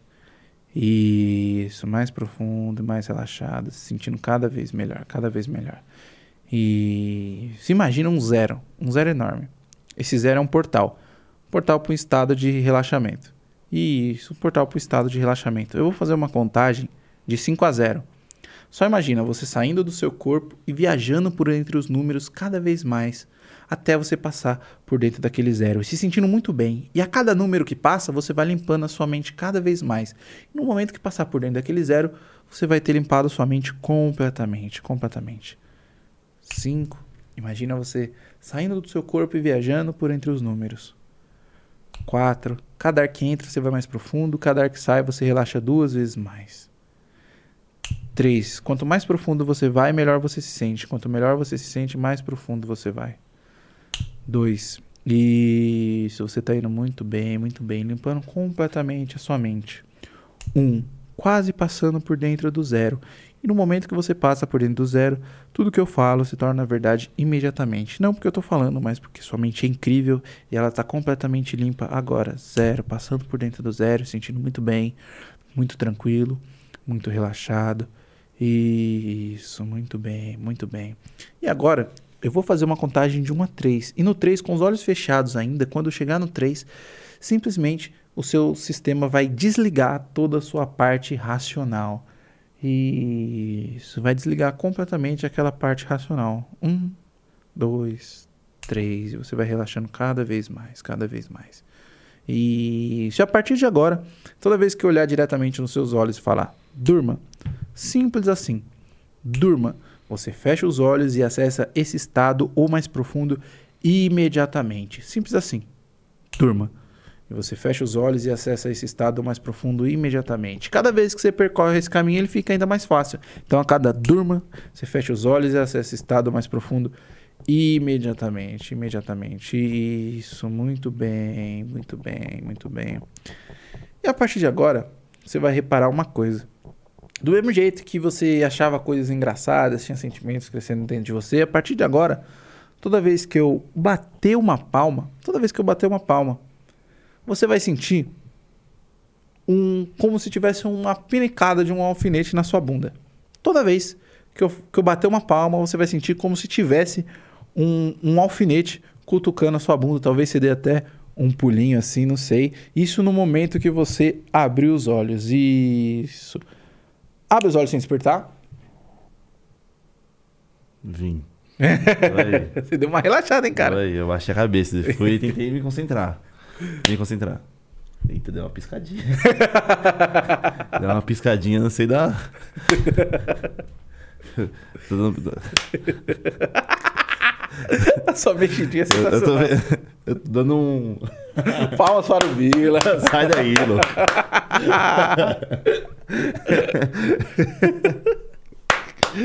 Cara, eu tô, eu tô dando... Todo sentido cutucado. Tô dando um espasmo com a perna. Tá a perna, acredita? Claro que acredito. Tá a perna, tá, a perna tá mexendo. Quer ver, ó? Olha ah. aqui pra minha mão. Olha aqui pra minha mão. Uhum. Ó, respira fundo. Isso, respira fundo. E a próxima vez, no momento que eu falo durma, fecha os olhos e relaxa profundamente agora. Durma. E você vai desligando cada vez mais. Durma e vai mais, mais profundo. Durma e você fica mais, mais relaxado. Isso, muito bem, muito bem, muito bem. E agora, você repara uma coisa. Toda vez que eu falo a palavra podcast, você sente uma vontade muito grande de falar batata. É incrível. Imagina uma vontade crescendo dentro de você, incontrolável, como se você tivesse síndrome de Tourette. Toda vez que eu falo a palavra podcast, você sente vontade de falar batata. E toda vez que eu falo a palavra podcast, você sente uma vontade muito grande de falar batata. Toda vez que eu falo podcast, você sente uma vontade muito grande de falar batata. A partir de agora, abre os olhos sem despertar, sentindo muito bem. Como você está se sentindo? Suave. Suave? Aham. Uhum. Passou? Não, não tô sentindo nada. Legal, então tá certo. Então a gente pode continuar com o podcast? Bora. Bora. Bora, então vai. Estamos uma hora e sete trocando ideia. Salve, salve. Eu sou o Bilo, isso aqui é mais um Podmestre. Carvalho, Fê. Oh, Carvalho. Tá vendo? Ó, oh, oh, Bilo, uma coisa legal ah. de falar pra galera. Aqui, ó, por exemplo, tem sugestões que você responde, sugestões que você não responde. E tudo bem, é isso, gente. Tem essa normal. Também. Tem essa que eu não respondo alguma? É, então... Eu respondo... ah, por exemplo, teve... você sentiu vontade de falar batata quando fala podcast? Não, pior que eu não senti. Exatamente. É, eu como... senti do, do tremelique na perna. É, porque você, tem... você consegue responder muito melhor a sugestão física. Minha cabeça é blindada? Será minha mente? Ninguém tocará na minha mente? Pelo tá ligado? Não. Fragmentado. Na verdade, por, por exemplo, o Zonário ele consegue ver um, um dragão. É, eu queria ser o Zonário pra ver os negócios. Por exemplo, o Caio Zonário ele consegue ver um dragão. Você acha que é mais fácil não conseguir ver um dragão ou ver um dragão? Não vê, eu acho. Oh, exatamente, é, é muito vê. Mais fácil. Então é não muito vê. Mais difícil você ver um dragão. Sim, uh-huh. Então quem que tá na vantagem? O Zonário. Bom, então, o negócio não é que a mente é blindada, é que ele consegue fazer uma coisa é. Que você não consegue. O é. Meu, tá vendo, o cognitivo não vai, né? Quando, quando é. É toca alguma coisa, o meu... Quando é... Se, se fosse uma sugestão, por exemplo, física, você tem uma chance muito maior é. de, de responder bem essa sugestão. O do, da pinicadinha lá, eu sentia espasmo na perna, assim. Eu dava um espasmo na perna, não do pular. Eu, eu, você me colou na, na, na cadeira lá na, exatamente, no sofá, né? Exatamente, exatamente. Pra quem não viu, obviamente, é, quem tá, não viu, tá só eu que vi, lá. No caso. É. Tentei levantar, é, eu precisava o, do colado. O Bila ficava colado no sofá. Ele cola a mão muito bem, que nem ele colou aqui. E ele não consegue fazer algumas outras sugestões que são mais cognitivas, como esquecer o nome, como é, sentir uma vontade de gritar, batata, quando eu falar podcast, mas ele nas sugestões físicas ele responde muito melhor. É, meu, e aí tem gente colou. Que responde melhor algumas sugestões, tem gente que responde melhor as outras. Mas tô tem... triste, eu queria ver os dragão, ver os negócios entrando aqui. Sempre tem a opção do L S D. Você trouxe com você aí? Ah! Não, gente. Mas dá um L S D hipnótico pra alguém? Oi? Dá um L S D hipnótico pra alguém? Dá, dá. Se a pessoa responder é legal, bem a né? hipnose, sim. Pri Pri Principalmente se a pessoa já teve alguma experiência. Porque, por exemplo, é... deixar alguém bêbado com hipnose, normal, uhum. já fiz muito. Só que, por exemplo, se essa pessoa nunca bebeu na vida, uhum. ela não vai realmente ter a sensação de ter ficado bêbada com hipnose. Porque você não consegue gerar uma sensação. Você consegue resgatar sim. uma situação que a pessoa já passou. Que já viveu. Então, por exemplo, ah, toma um L S D hipnótico. A pessoa nunca tomou um L S D, ela não vai saber como que é a sensação, como que é nada. Então, ela vai responder essa sugestão, se ela responder, da forma que ela acha que é uma brisa de L S D. Uhum. Ou então, uma pessoa que se dá a sugestão, agora você tá bêbada. Bebeu água e ficou bêbada. Uhum. Essa pessoa que ficou bêbada com hipnose, ela se, ela, se for uma pessoa que nunca bebeu na vida dela, O que, que vai acontecer? Ela vai tentar buscar alguma imagem que ela já é, viu. Ela vai ter referência de pessoas que ela já viu bêbada e começar uhum. a se comportar daquela forma. É a mesma coisa de eu chegar para uma pessoa que não fala japonês e falar, a partir de agora você só fala japonês. Ela vai inventar alguma coisa na cabeça dela e vai falar qualquer coisa menos português. Ah, entendi. E vai achar que tá falando uhum. japonês. Ah, entendi. Ô Fê, tem alguém no chat aí que colou a mão aí? Quem tá no chat, mandaram alguma coisa pro Carvalho? Vocês tentaram colar a mão também, vocês dois aí? Eu tentei, a minha colou. Colou sua mão? Aham. Uhum. queria... Depois em off, faz com o moleque, acho que ele não quer fazer ao vivo porque ele tem vergonha. Depois faz em off com ele. Que alguém falou alguma coisa aí?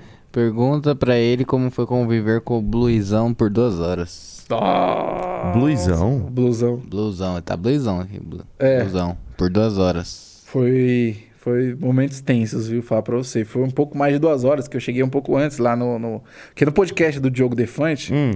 é, quando eu ah, fui... Ah. Foi eu, o Blusão, o, e o Psyu e o Uriel. Nossa, o Psyu veio aqui com o Uriel também.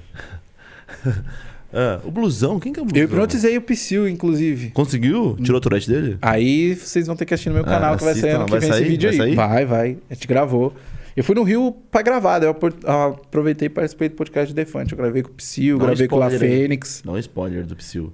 Tem o spoiler do vídeo lá, pô. Tem o vídeo que eu postei do podcast do Diogo Defante, que sim, eu hipnotizei o Psyu.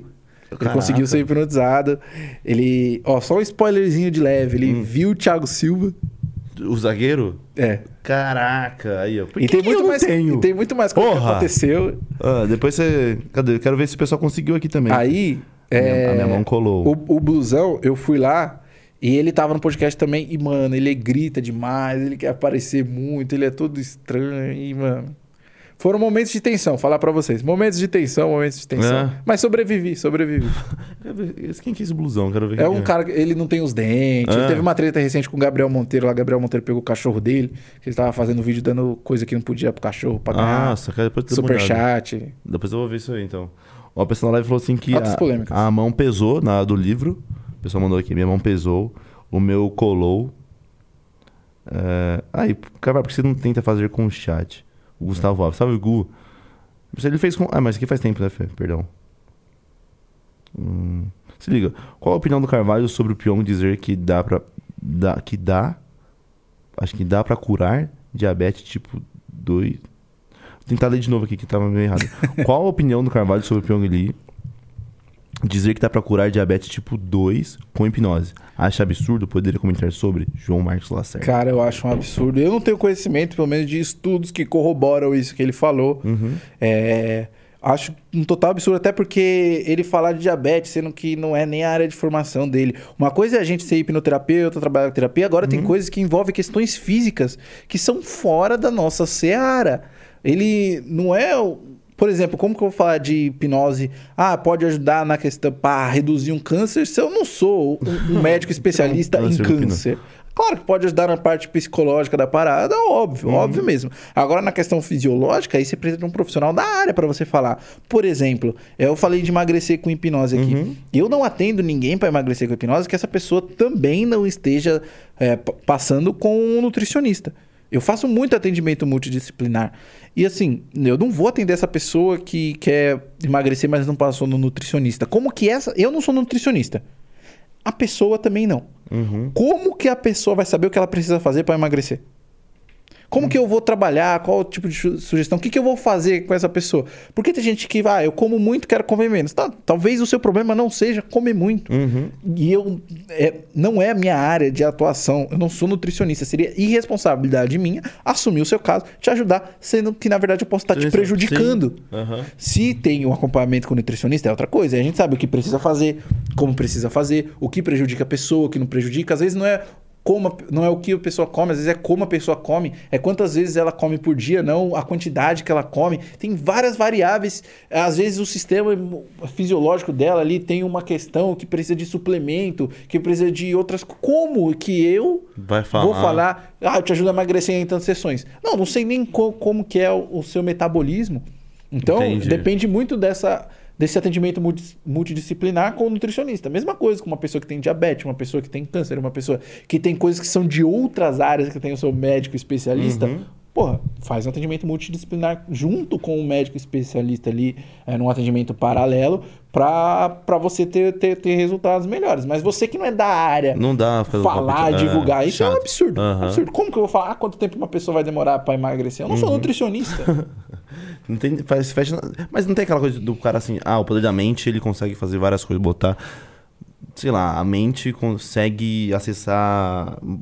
Tá doendo aqui, eu vou jogar isso aqui pra cá. Tá com algum, sei lá, algum tumor, eu vou jogar o pensamento que faz com que minhas células façam isso. Será que é meio que isso que ele fala sobre a diabetes? Hum, é, sei. Deve ser uma coisa meio... Mas qualquer coisa que ele esteja falando, ele não é da área. É, ele isso não... mesmo, é, volta, isso... volta a isso. Exato, é. Ele não é da... Qualquer coisa que ele tá falando, ele não é um, uhum. um especialista pra estar tá falando isso. Uma coisa eu falar de ansiedade, de várias questões psicossomáticas, outra coisa é o cara falar de diabetes, sendo que ele não é um médico. Sim. Se ele tá junto ao médico, se ele faz atendimentos junto com o médico, é outra coisa. Uhum. É outra coisa, totalmente diferente. Eu vou pegar mais um dele aqui. Além do Alberto, tem outros nomes que ele recomenda, mas que não são tão lembrados na hipnose? Cara, eu gosto muito do Guilherme Alves, de, de Brasília, ele é muito bom. Brendon Augusto, de Belo Horizonte, também gosto bastante, muito bom na, na área de auto-hipnose. Tem algumas coisas que eu não concordo com o Brendon, que ele vai para a área mais de misticismo, assim, mas é da crença pessoal dele, então eu não entro nisso. Uhum. É, agora, Guilherme Alves, Alberto Dell'Isola, são pessoas que eu indico muito. O Gui Alves, inclusive, ele... Ele é muito engraçado porque ele fazia muita hipnose erótica. Ele fazia muito show de hipnose erótica. Tem flyer dele fazendo show lá em Brasília. Hipnose erótica? É, junto com o Kid Bengala. Caraca. Ele fazia show de hipnose em casa de swing e tal. Eu vi você dando orgasmo lá pra... Sim. Se você dando orgasmo. Eu dando orgasmo, nossa, que é isso. Nossa, muito lindo. Uh. Olha isso aqui. Aquele isso aqui. Site de vidraçaria. X-Vidros. X... Tem vídeo seu lá, né? Tem vídeo meu do X-Vidros. Tem, tem, tem orgasmo hipnótico, tá lá. lá Ó... Fernando Souza. Apenas se dá pra fazer um M C de batalha que parou de rimar há anos, tipo Jim. Voltar ao áudio sem treino, só com hipnose. Caraca, mas ele botou um... Tipo Jim. Mas ele só quis dizer já que o Jim... Já rimei com o Jim, diga de passagem. Eu acho que ele quis dizer que o Jim rimava muito tempo antes. É Sim. o Fernando Souza. Já rimei com o Jim. Já? No que famigerado, um evento que rolou que chamava Troféu Brasil. Você levantou um pouco o seu mic aqui pra você falar na frente dele. Aí, pode ser assim. Aí... No Troféu Brasil, que foi um evento que teve aqui na época, só que eu fui expulso do evento antes do... Sério? De, é. Foi um evento que... O Rato tava. Tava o Rato, Cauã. Aí de B H tava o Vinic... Eu não lembro se era o Vinição, se era o Vinicim hum. tal. Douglas Jean. Tinha a galera da R J também. Aí eu fui expulso do evento porque eu... Tomaram umas amadas. Dá pra fazer isso então? Faz o cara... cara Será que você nunca fez isso? É, não, é que, assim, é, tem muita gente que acha que... Que, que rime, etcétera, vai muito do, do cara que pensa mais rápido, etcétera. E, na verdade, é pelo contrário. Uhum. É, tem gente que acha... Por exemplo, eu fiz um vídeo analisando o cérebro de M Cs durante a batalha. No dia, quem foi campeão da noite, inclusive, foi o noventa. E a gente reparou um padrão engraçado com o noventa relacionado aos outros M Cs que eram menos experientes do que ele, que quem ficou menos nervoso na hora de rimar é o que é melhor. Uhum. E quanto mais a gente é bom em uma coisa, menos a gente... Mais segurança a gente tem, né? Menos a gente ativa o cérebro pra fazer aquilo. A gente ah. faz mais no automático. Uhum. Então, quanto mais no automático a pessoa consegue fazer, melhor vai ser pra essa pessoa. Com o Douglas Jean, por exemplo, não, a gente não consegue eliminar... É, todo esse tempo que ele ficou parado. Não dá pra fazer isso. O que dá pra fazer é eliminar todo o nervosismo que possa atrapalhar ele. Ah, entendi. Trabalhar uhum. controle de ansiedade, nervosismo, nessas coisas, para ele conseguir ser calmo. E... Agora, tem coisas que só a prática realmente vai dar. Entendi. Não dá para eu hipnotizar uma pessoa, por exemplo, para dirigir, se essa pessoa nunca dirigiu, aquilo mesmo que eu estava falando. Uhum. Tem a parte prática que precisa ter. Tem que ter a prática. Não dá para eu hipnotizar, por exemplo, um lutador de judô e querer que ele... Dê um ipom e não... Volte, ah, não. Fique dez anos Sim, parado. Entendi. Depois de dez anos ele volte ao auge. Não vai voltar ao auge. Entendi. Vai voltar muito bem. Vai ter muita parte que depende da parte mental, que sim. Mas tem coisa que depende do treino também. Mas é pra também, tipo, já vi muito lutador que tá sem o tesão de lutar por ter atingido o auge. Por exemplo, o Joe Jones. É um cara que ele já passou o carro em todo mundo. Ele fala, mano, não tô mais animado. Dá pra trazer essa animação dele ser... Querer ser campeão novamente. Ah, se ele quiser, se ele quiser, depende sensação, muito dele. Uma sensação boa. Porque de... geralmente quando o cara tá assim, ele não quer buscar o tesão novamente, às vezes, né? Depende uhum. dele. Isso é um grande problema também quando a gente tá falando de terapia, que a gente não consegue fazer uma, pessoa, uma coisa que a pessoa não queira. Então, uhum. o primeiro passo é a pessoa buscar isso. Uhum. Então, tem que ver. Se ele quiser, é, dá sim. Beleza. Inclusive, tem um amigo meu, o Alan Magalhães do Rio, que também é um Salve, nome Alan. legal. Ele trabalhou muito com lutador de U F C, fazendo hipnose pra lutador de U F C. É? É, tinha uma lutadora de U F C, lutadora de M M A, que ele fazia hipnose pra elas. Elas arregaçavam e iam muito bem. Oh, que da hora. O Chael Sonnen fazia hipnose pra lutar. Teve um boxeador, o Ken Norton. Hum. Ele, ele não tava numa fase muito boa e tal. Pugilista, né? Lutador de boxe. E começou a usar hipnose. Ele começou a se preparar pra uma luta em específico com, com hipnose. E hum. ele entrou nessa luta como azarão. É, as apostas estavam cinco contra um contra ele. Tá muito azarão. Exatamente. E ele não só venceu essa luta, como ele quebrou o maxilar do adversário. Nossa. Nada mais, nada menos que Muhammad Ali. Porra! Caraca! Pouca coisa, né? Pouca, Pouca coisa, coisa, pouquinha coisa. Quebrou o maxilar Arregaçou. do Muhammad Ali. Né? E ele se preparou pra essa luta com hipnose. Teve, mano, hipnose no esporte é um negócio que ajuda muito, cara. Tem muito atleta é, que usa hipnose, principalmente lá fora. A uhum. Rússia é, manda, junto com a comissão esportiva para as Olimpíadas, desde os anos cinquenta, assim. Manda um time de hipnotista junto com, fazer com, com os atletas. Oh, que da hora. Sim, teve um, ah, uma ginasta americana, que eu não vou lembrar agora o nome. Tem vídeo lá no meu canal do top artista... É, top atletas que usaram hipnose, etcétera. É, essa ginasta, ela se machucou hum. dois meses antes das Olimpíadas. Mesmo assim, ela conseguiu se recuperar e fez todo um trabalho mental com hipnose para se preparar para as Olimpíadas. Nossa. E hum. ela foi a primeira, se eu não me engano, a primeira mulher a ganhar a medalha de ouro sem ser europeia na modalidade. Porque Caraca. geralmente as europeias que ganhavam, etcétera. Muito, então. Nossa, Sim, muito, muito, Trazer muito, muito. Porque a parte psicológica atrapalha muito, demais, cara. Demais, Não trava. só a parte psicológica. A gente consegue ajudar em algum... Ah, diminuir a dor em alguns momentos. Então, uhum. aumentar a adrenalina e, assim, uhum. consequentemente, diminuir a dor, etcétera. Mas também tem a parte psicológica da pessoa se autossabotar, etcétera. E a gente consegue ajudar muito. Isso tem time de esportes que tem hipnoterapeuta.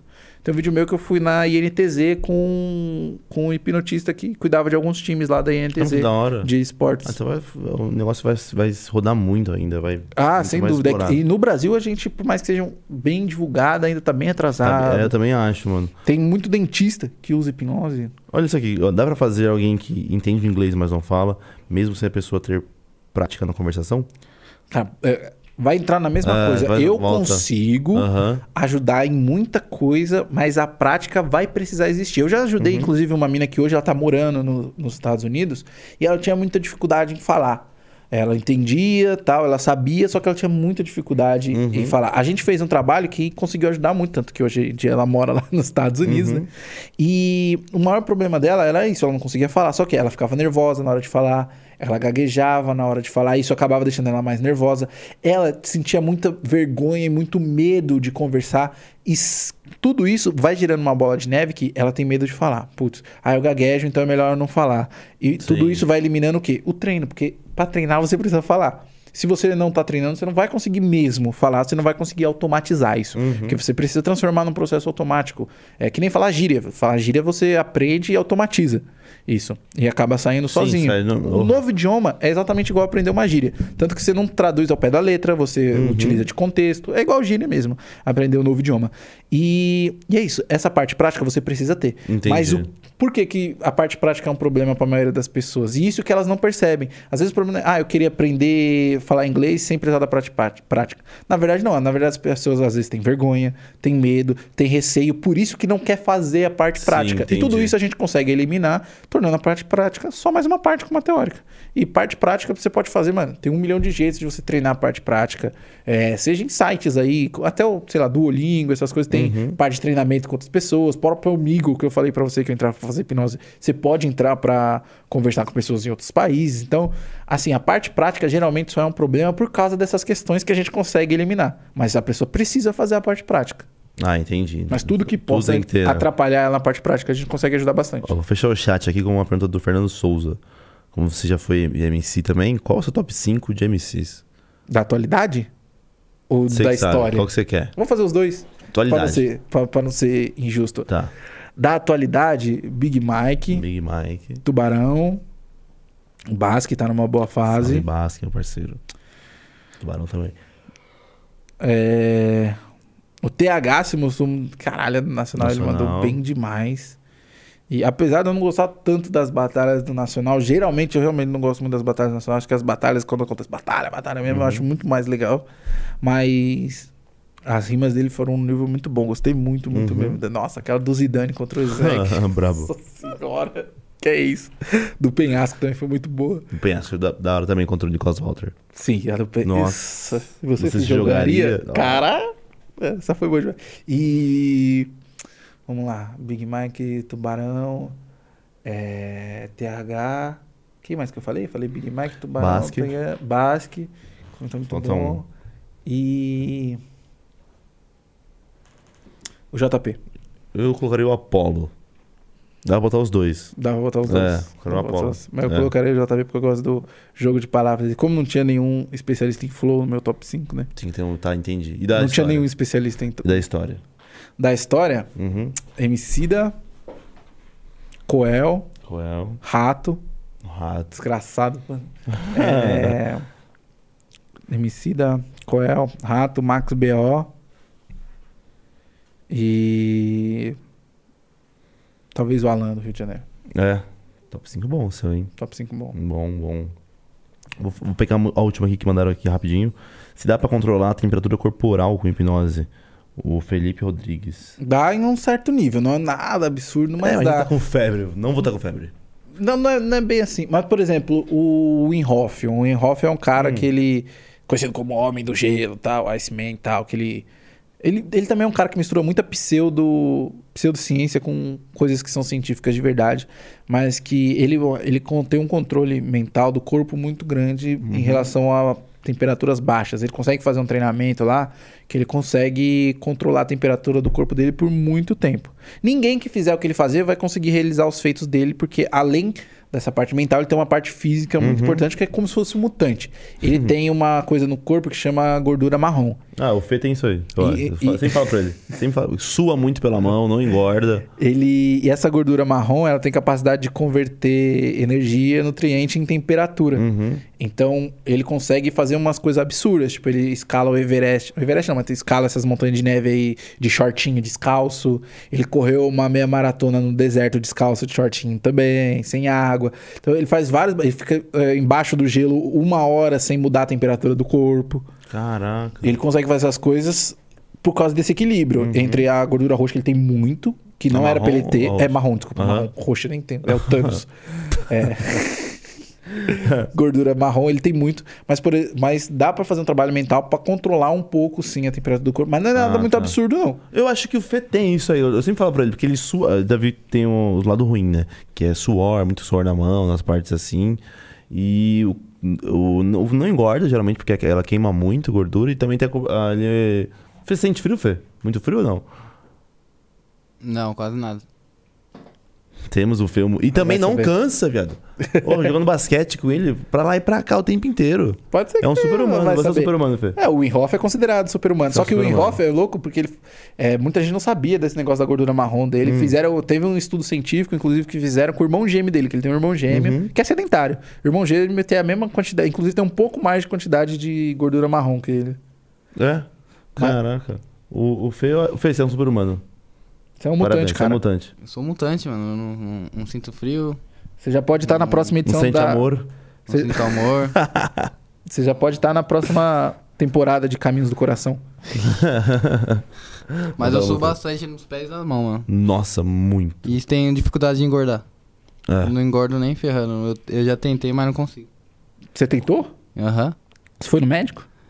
Não. Tentou errado, né? É. Tentei, não, tipo, comendo. Tentei, né? tipo, tentei, comi feijão. Bastante coisa. Tentou errado, né? não fui, Mas não, não eu não subo de peso nem ferrando. Nem ferrando, não. É, por isso, tá vendo? Pra isso que serve errado. Nutricionista, galera. Tem, vai no nutricionista, Fezinho.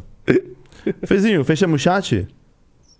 Tem mais uma pergunta que eu achei interessante também. Ah. Daqui, Ed, Edízia Santos. Pergunta se ele já atendeu alguém que já fez algum pedido inusitado. Pedido inusitado? Cara, pedido inusitado nunca. Já teve pessoas que foram meio inusitadas. Por exemplo, teve um, um hum. rapaz que eu atendi que ele era usuário de crack. E ele... Ah. Ele não tinha muitas condições e tal. Ele tinha um carro meio velho. Ele vendeu o carro pra conseguir pagar a sessão. Ele conseguiu parar de fumar crack em uma sessão. Caraca. Sim. Porra, levar você na prefeitura fazer um trabalho lá. Imagina isso aí. Muita gente fala isso. Mas é aquilo também, né? Tem muito da motivação dele, sim, todo do contexto. Co todo o contexto dele querer. Ele estava procurando ajuda, ele tinha acabado de ser pai. Uhum. Então tem tinha... um contexto enorme. Sim, então. Tem um contexto muito grande. É e o crack, eu posso estar falando besteira aqui que eu não lembro de cabeça, mas se eu não me engano tem até menos química relacionada ao cigarro. Às vezes cigarro é muito mais difícil de parar por causa do contexto, mas uhum. o, que, o que mais ferra a galera é o contexto também. Porque tá, vamos supor que não existisse, que uhum. todo mundo que está na Cracolândia parou com crack hoje. E amanhã? O que, que vai ser o dia do cara? Ele vai dormir na rua, vai acordar na rua de novo, passando frio, uhum. passando fome, e aí?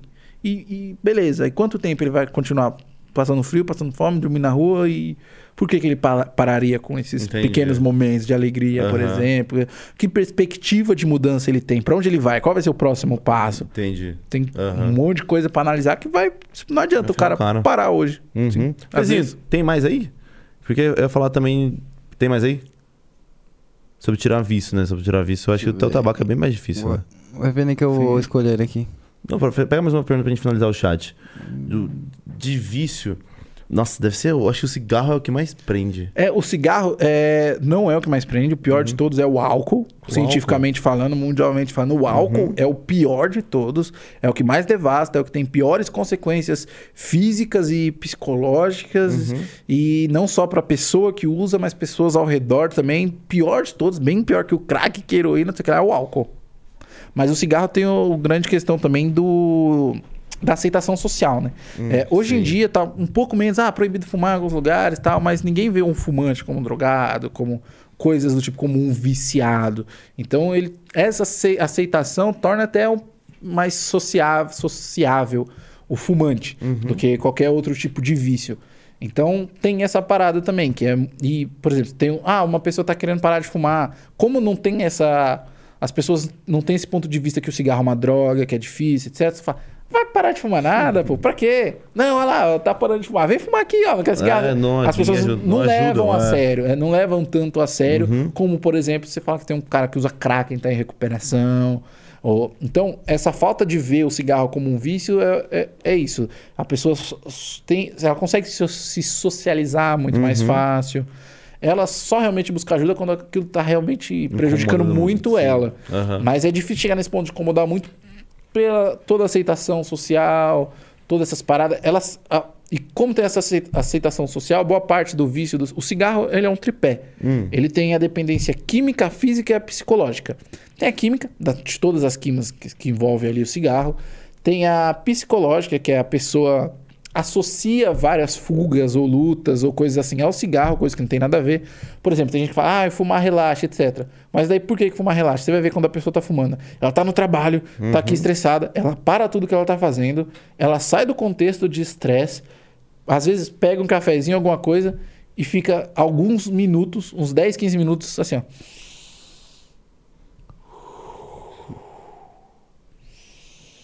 Tá relaxando. Qual a diferença disso para um monge que está meditando? Nenhum. Tá puxando. Ela, ela saiu de todo o contexto uhum. de estresse e está fazendo um exercício relaxante de respiração. Ela uhum. associa ao cigarro. Ah, entendi. Uhum. Que ela está fumando. Uhum. Ela está fazendo exercício de relaxamento ali que ela acaba associando ao cigarro. Então tem essa dependência psicológica. E também tem a dependência fisiológica, que é o hábito, né? Quantas vezes um fumante já não fez esse movimento uhum. aqui, ó? O quanto para ele não é automático abrir a carteira, pegar um cigarro e... Bem com tudo. Vai automático. Uhum. Tem gente que acende um cigarro, vai lá e põe ele no cinzeiro e depois acende outro com o mesmo cigarro no cinzeiro. Porque não percebeu. Por quê? Porque vai tudo no automático, no automático. Então tem esse tripé. Então a gente tem que pensar, quando a gente está pensando em um vício como cigarro, pensar nesse tripé. E boa parte desse, desse pé, tripé às vezes dificulta até pela aceitação social disso. A pessoa pode parar no trabalho dela para fumar, uhum. ela tem várias coisas que o, o cigarro tá ali com ela. Então, é, é, quando ela procura ajuda que realmente tá ruim, aí a gente tem que trabalhar toda essa Tudo parte. Isso... Ah, entendi. Exatamente. Ah, e é tem muito aquilo de... maior, né? É, e tem... As pessoas também têm que sempre entender que uma pessoa que uma vez foi adicta, foi um, um viciado, é, tem muito... muitas coisas que não voltam atrás nunca mais. Então, por exemplo, partes do cérebro são deterioradas e não voltam nunca mais. Neurônio, então, assim, si, quando sai sim, então a pessoa, por exemplo, ela não, não existe aquilo do Putz, fui um viciado, hoje em dia não sou mais. Se eu dar um, um traguinho aqui, não acontece nada. Vai acontecer sim. Você vai se ferrar de novo. Vai voltar aquela bola de neve. Uhum. O cara que é do álcool, o cara que era adicto, que é alcoolista, ele, ah, bebia, bebia, bebia, consegui parar. Não vai ter isso de, ah, vou beber só um pouquinho socialmente que agora eu controlo. Não tem. Porque o álcool deteriora, principalmente, ele é a parte do córtex pré-frontal, que é a sua parte, que é, que é exatamente a parte analítica que eu falei que uhum. desliga ali na hipnose, que é a parte que também está envolvida com o seu autocontrole. Então, se você está com a sua parte de autocontrole deteriorada, não tem como você achar que você vai conseguir controlar. E por aí vai. E a primeira coisa que o álcool desliga é a, a, a área do autocontrole. Por isso que também não é legal para quem está querendo parar de fumar, sair para beber. Porque ela vai estar em um ambiente cheio de gente que fuma, exposta. E bebendo ela vai diminuir a, a parte racional dela, ah, que pode tá. levar, que é o que ajuda ela a uhum. controlar ali no momento ah, então de vício. É bem difícil você falar que consegue tirar um vício com hipnose, sendo que tem que ter todo esse contexto e, e depende muito da vontade da pessoa. É, eu consigo, a gente uhum. consegue, mas é mais aquilo que eu, que eu tava falando da bicicleta. Uhum. É um processo ativo, ele não é passivo. Eu consigo ajudar, trabalho em toda a parte Sempre, psicológica, uhum. eu dou todas as ferramentas, mas a pessoa tem que fazer a parte Entendi. dela. Teve um cara uma vez que foi lá no meu consultório, ele queria parar de fumar, e eu perguntei, você está disposto a parar de sair com seus amigos, pelo menos nos dois, três meses aí, que ele saía toda sexta com os amigos para jogar dominó, baralho, beber e fumar. Uhum. Você está disposto a parar com isso? Ficar um tempinho sem, sem sair com seus amigos nesse contexto, etcétera. Você está querendo parar de fumar, você vai beber, diminuir seu controle num lugar onde está cheio de fumante ali jogando fumaça na sua cara. Ele falou, não... Então, não então, tem o que a gente fazer. É, então... Ele preferiu continuar com o vício dele desde que continue com os amigos do que parar. Ah, entendi. Então é contexto e vontade. Exato. Tem, tem, tem que ter a parte da pessoa. Uhum. Não é um, uma fórmula mágica. Não é o gênio da lâmpada que ela vai chegar a fazer três pedidos e vai acontecer. Ela vai ter que fazer a parte dela também no processo da hipnoterapia. Ah, a gente consegue resolver muita, muita coisa, mas ela precisa fazer a parte dela. Ô Fezinho, fechamos o chat? Já fechamos? Fechamos? Carvalho... Eu tô triste, porque eu queria ver dragão. Eu queria ver, assim... Nossa, eu tô... Eu, mas eu quero que você faça com Fê em off e com Japa também, em off. Faz, faz, faz. Em off, né, Japa? Pelo menos em off, né, Japinha? Em off você, você faz, né? Em off você faz? Não faz, você tem medo mesmo, Japa. Sério? Logo você, um cara tão estudado, lindo. O cara fica tentando levantar a bola pra ele fazer. Dá aquele salve pra quem acompanha a live, então, Carvalho... Rafael Carvalho. Um salve para você que estava acompanhando a live até agora. Foi um prazer ter você nos ouvindo. Espero de verdade que você tenha gostado. Conheça minhas redes sociais, no meu Instagram, Carvalho, underline, hipnotizando. Meu canal no YouTube, Hipnotizando Brasil. Tiver qualquer dúvida, qualquer questão sobre hipnose, sobre outros assuntos da mente, pode mandar também. Quiser aprender a hipnotizar qualquer pessoa, em qualquer contexto aí, tem meu curso de hipnose também. Tá? cursos de hipnose ponto com ponto b r ou manda mensagem lá no Instagram, se tiver... Eu respondo também, tiro qualquer dúvida de vocês lá sobre o curso, sobre qualquer outra coisa. E é isso. Brota. Vem. Brota. Brota. Venha. Japinha, fechamos? Última do ano? Última do ano. Podmestre agora. Ah, a última um do ano? É, nossa. Tô... Então, ah, férias. Vamos, vamos então de freestyle do Bila de fim de ano? Vamos fazer uma batalha, uma mini batalha? Vamos. Tá pegando aí, Japa? Eu tava zoado o bagulho do áudio. Vê se tá indo. Vê se consegue colocar alguma coisa. Vou aí. abrir aqui. Ver se... Vamos lá, ver se vai. Tava zo... Ontem a gente foi botar um vídeo pra fazer reação. Crashou tudo. Sério? Tudo, tudo, tudo, tudo. Última do ano, hein? Último freestyle do Bila do ano, hein? Vem, vem, Japinha. Põe aquele beat... Põe assim, ó. Qual que é esse daí? Põe beat noventa e seis B P M. T H me ensinou que isso é bom pra, pra, pra rimar. Você tá falando? Tá ligado. Yeah, yeah. Já vem. Você faz beat também, beatbox? Não, nada? Não, só, nada, só nada. Faz nada. É isso aí? O que é isso aí? Beat, type beat, boom bap, noventa e seis B P M. É esse, Japa? Não, mas esse é o que você treina. É o não treino único nesse. que você encaixa. Não encaixa. E revelando nesse. o segredo do beat. Aumenta um pouco a altura, o valor. Chamou do... na revelação é, de pode... segredo. É do nada, falso. Nossa, doidinho você, hein? Treino é que doidinho. treino? Como Tre... assim? É treino? É treino. Dá pra aumentar mais um? Tá no máximo? É.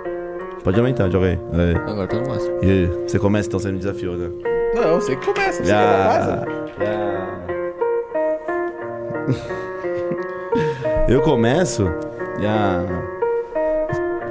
Eles aí não encaixam nem ferrando. Ah. Uou. Me vira nunca. Yeah. Yeah. Demorou. Aí.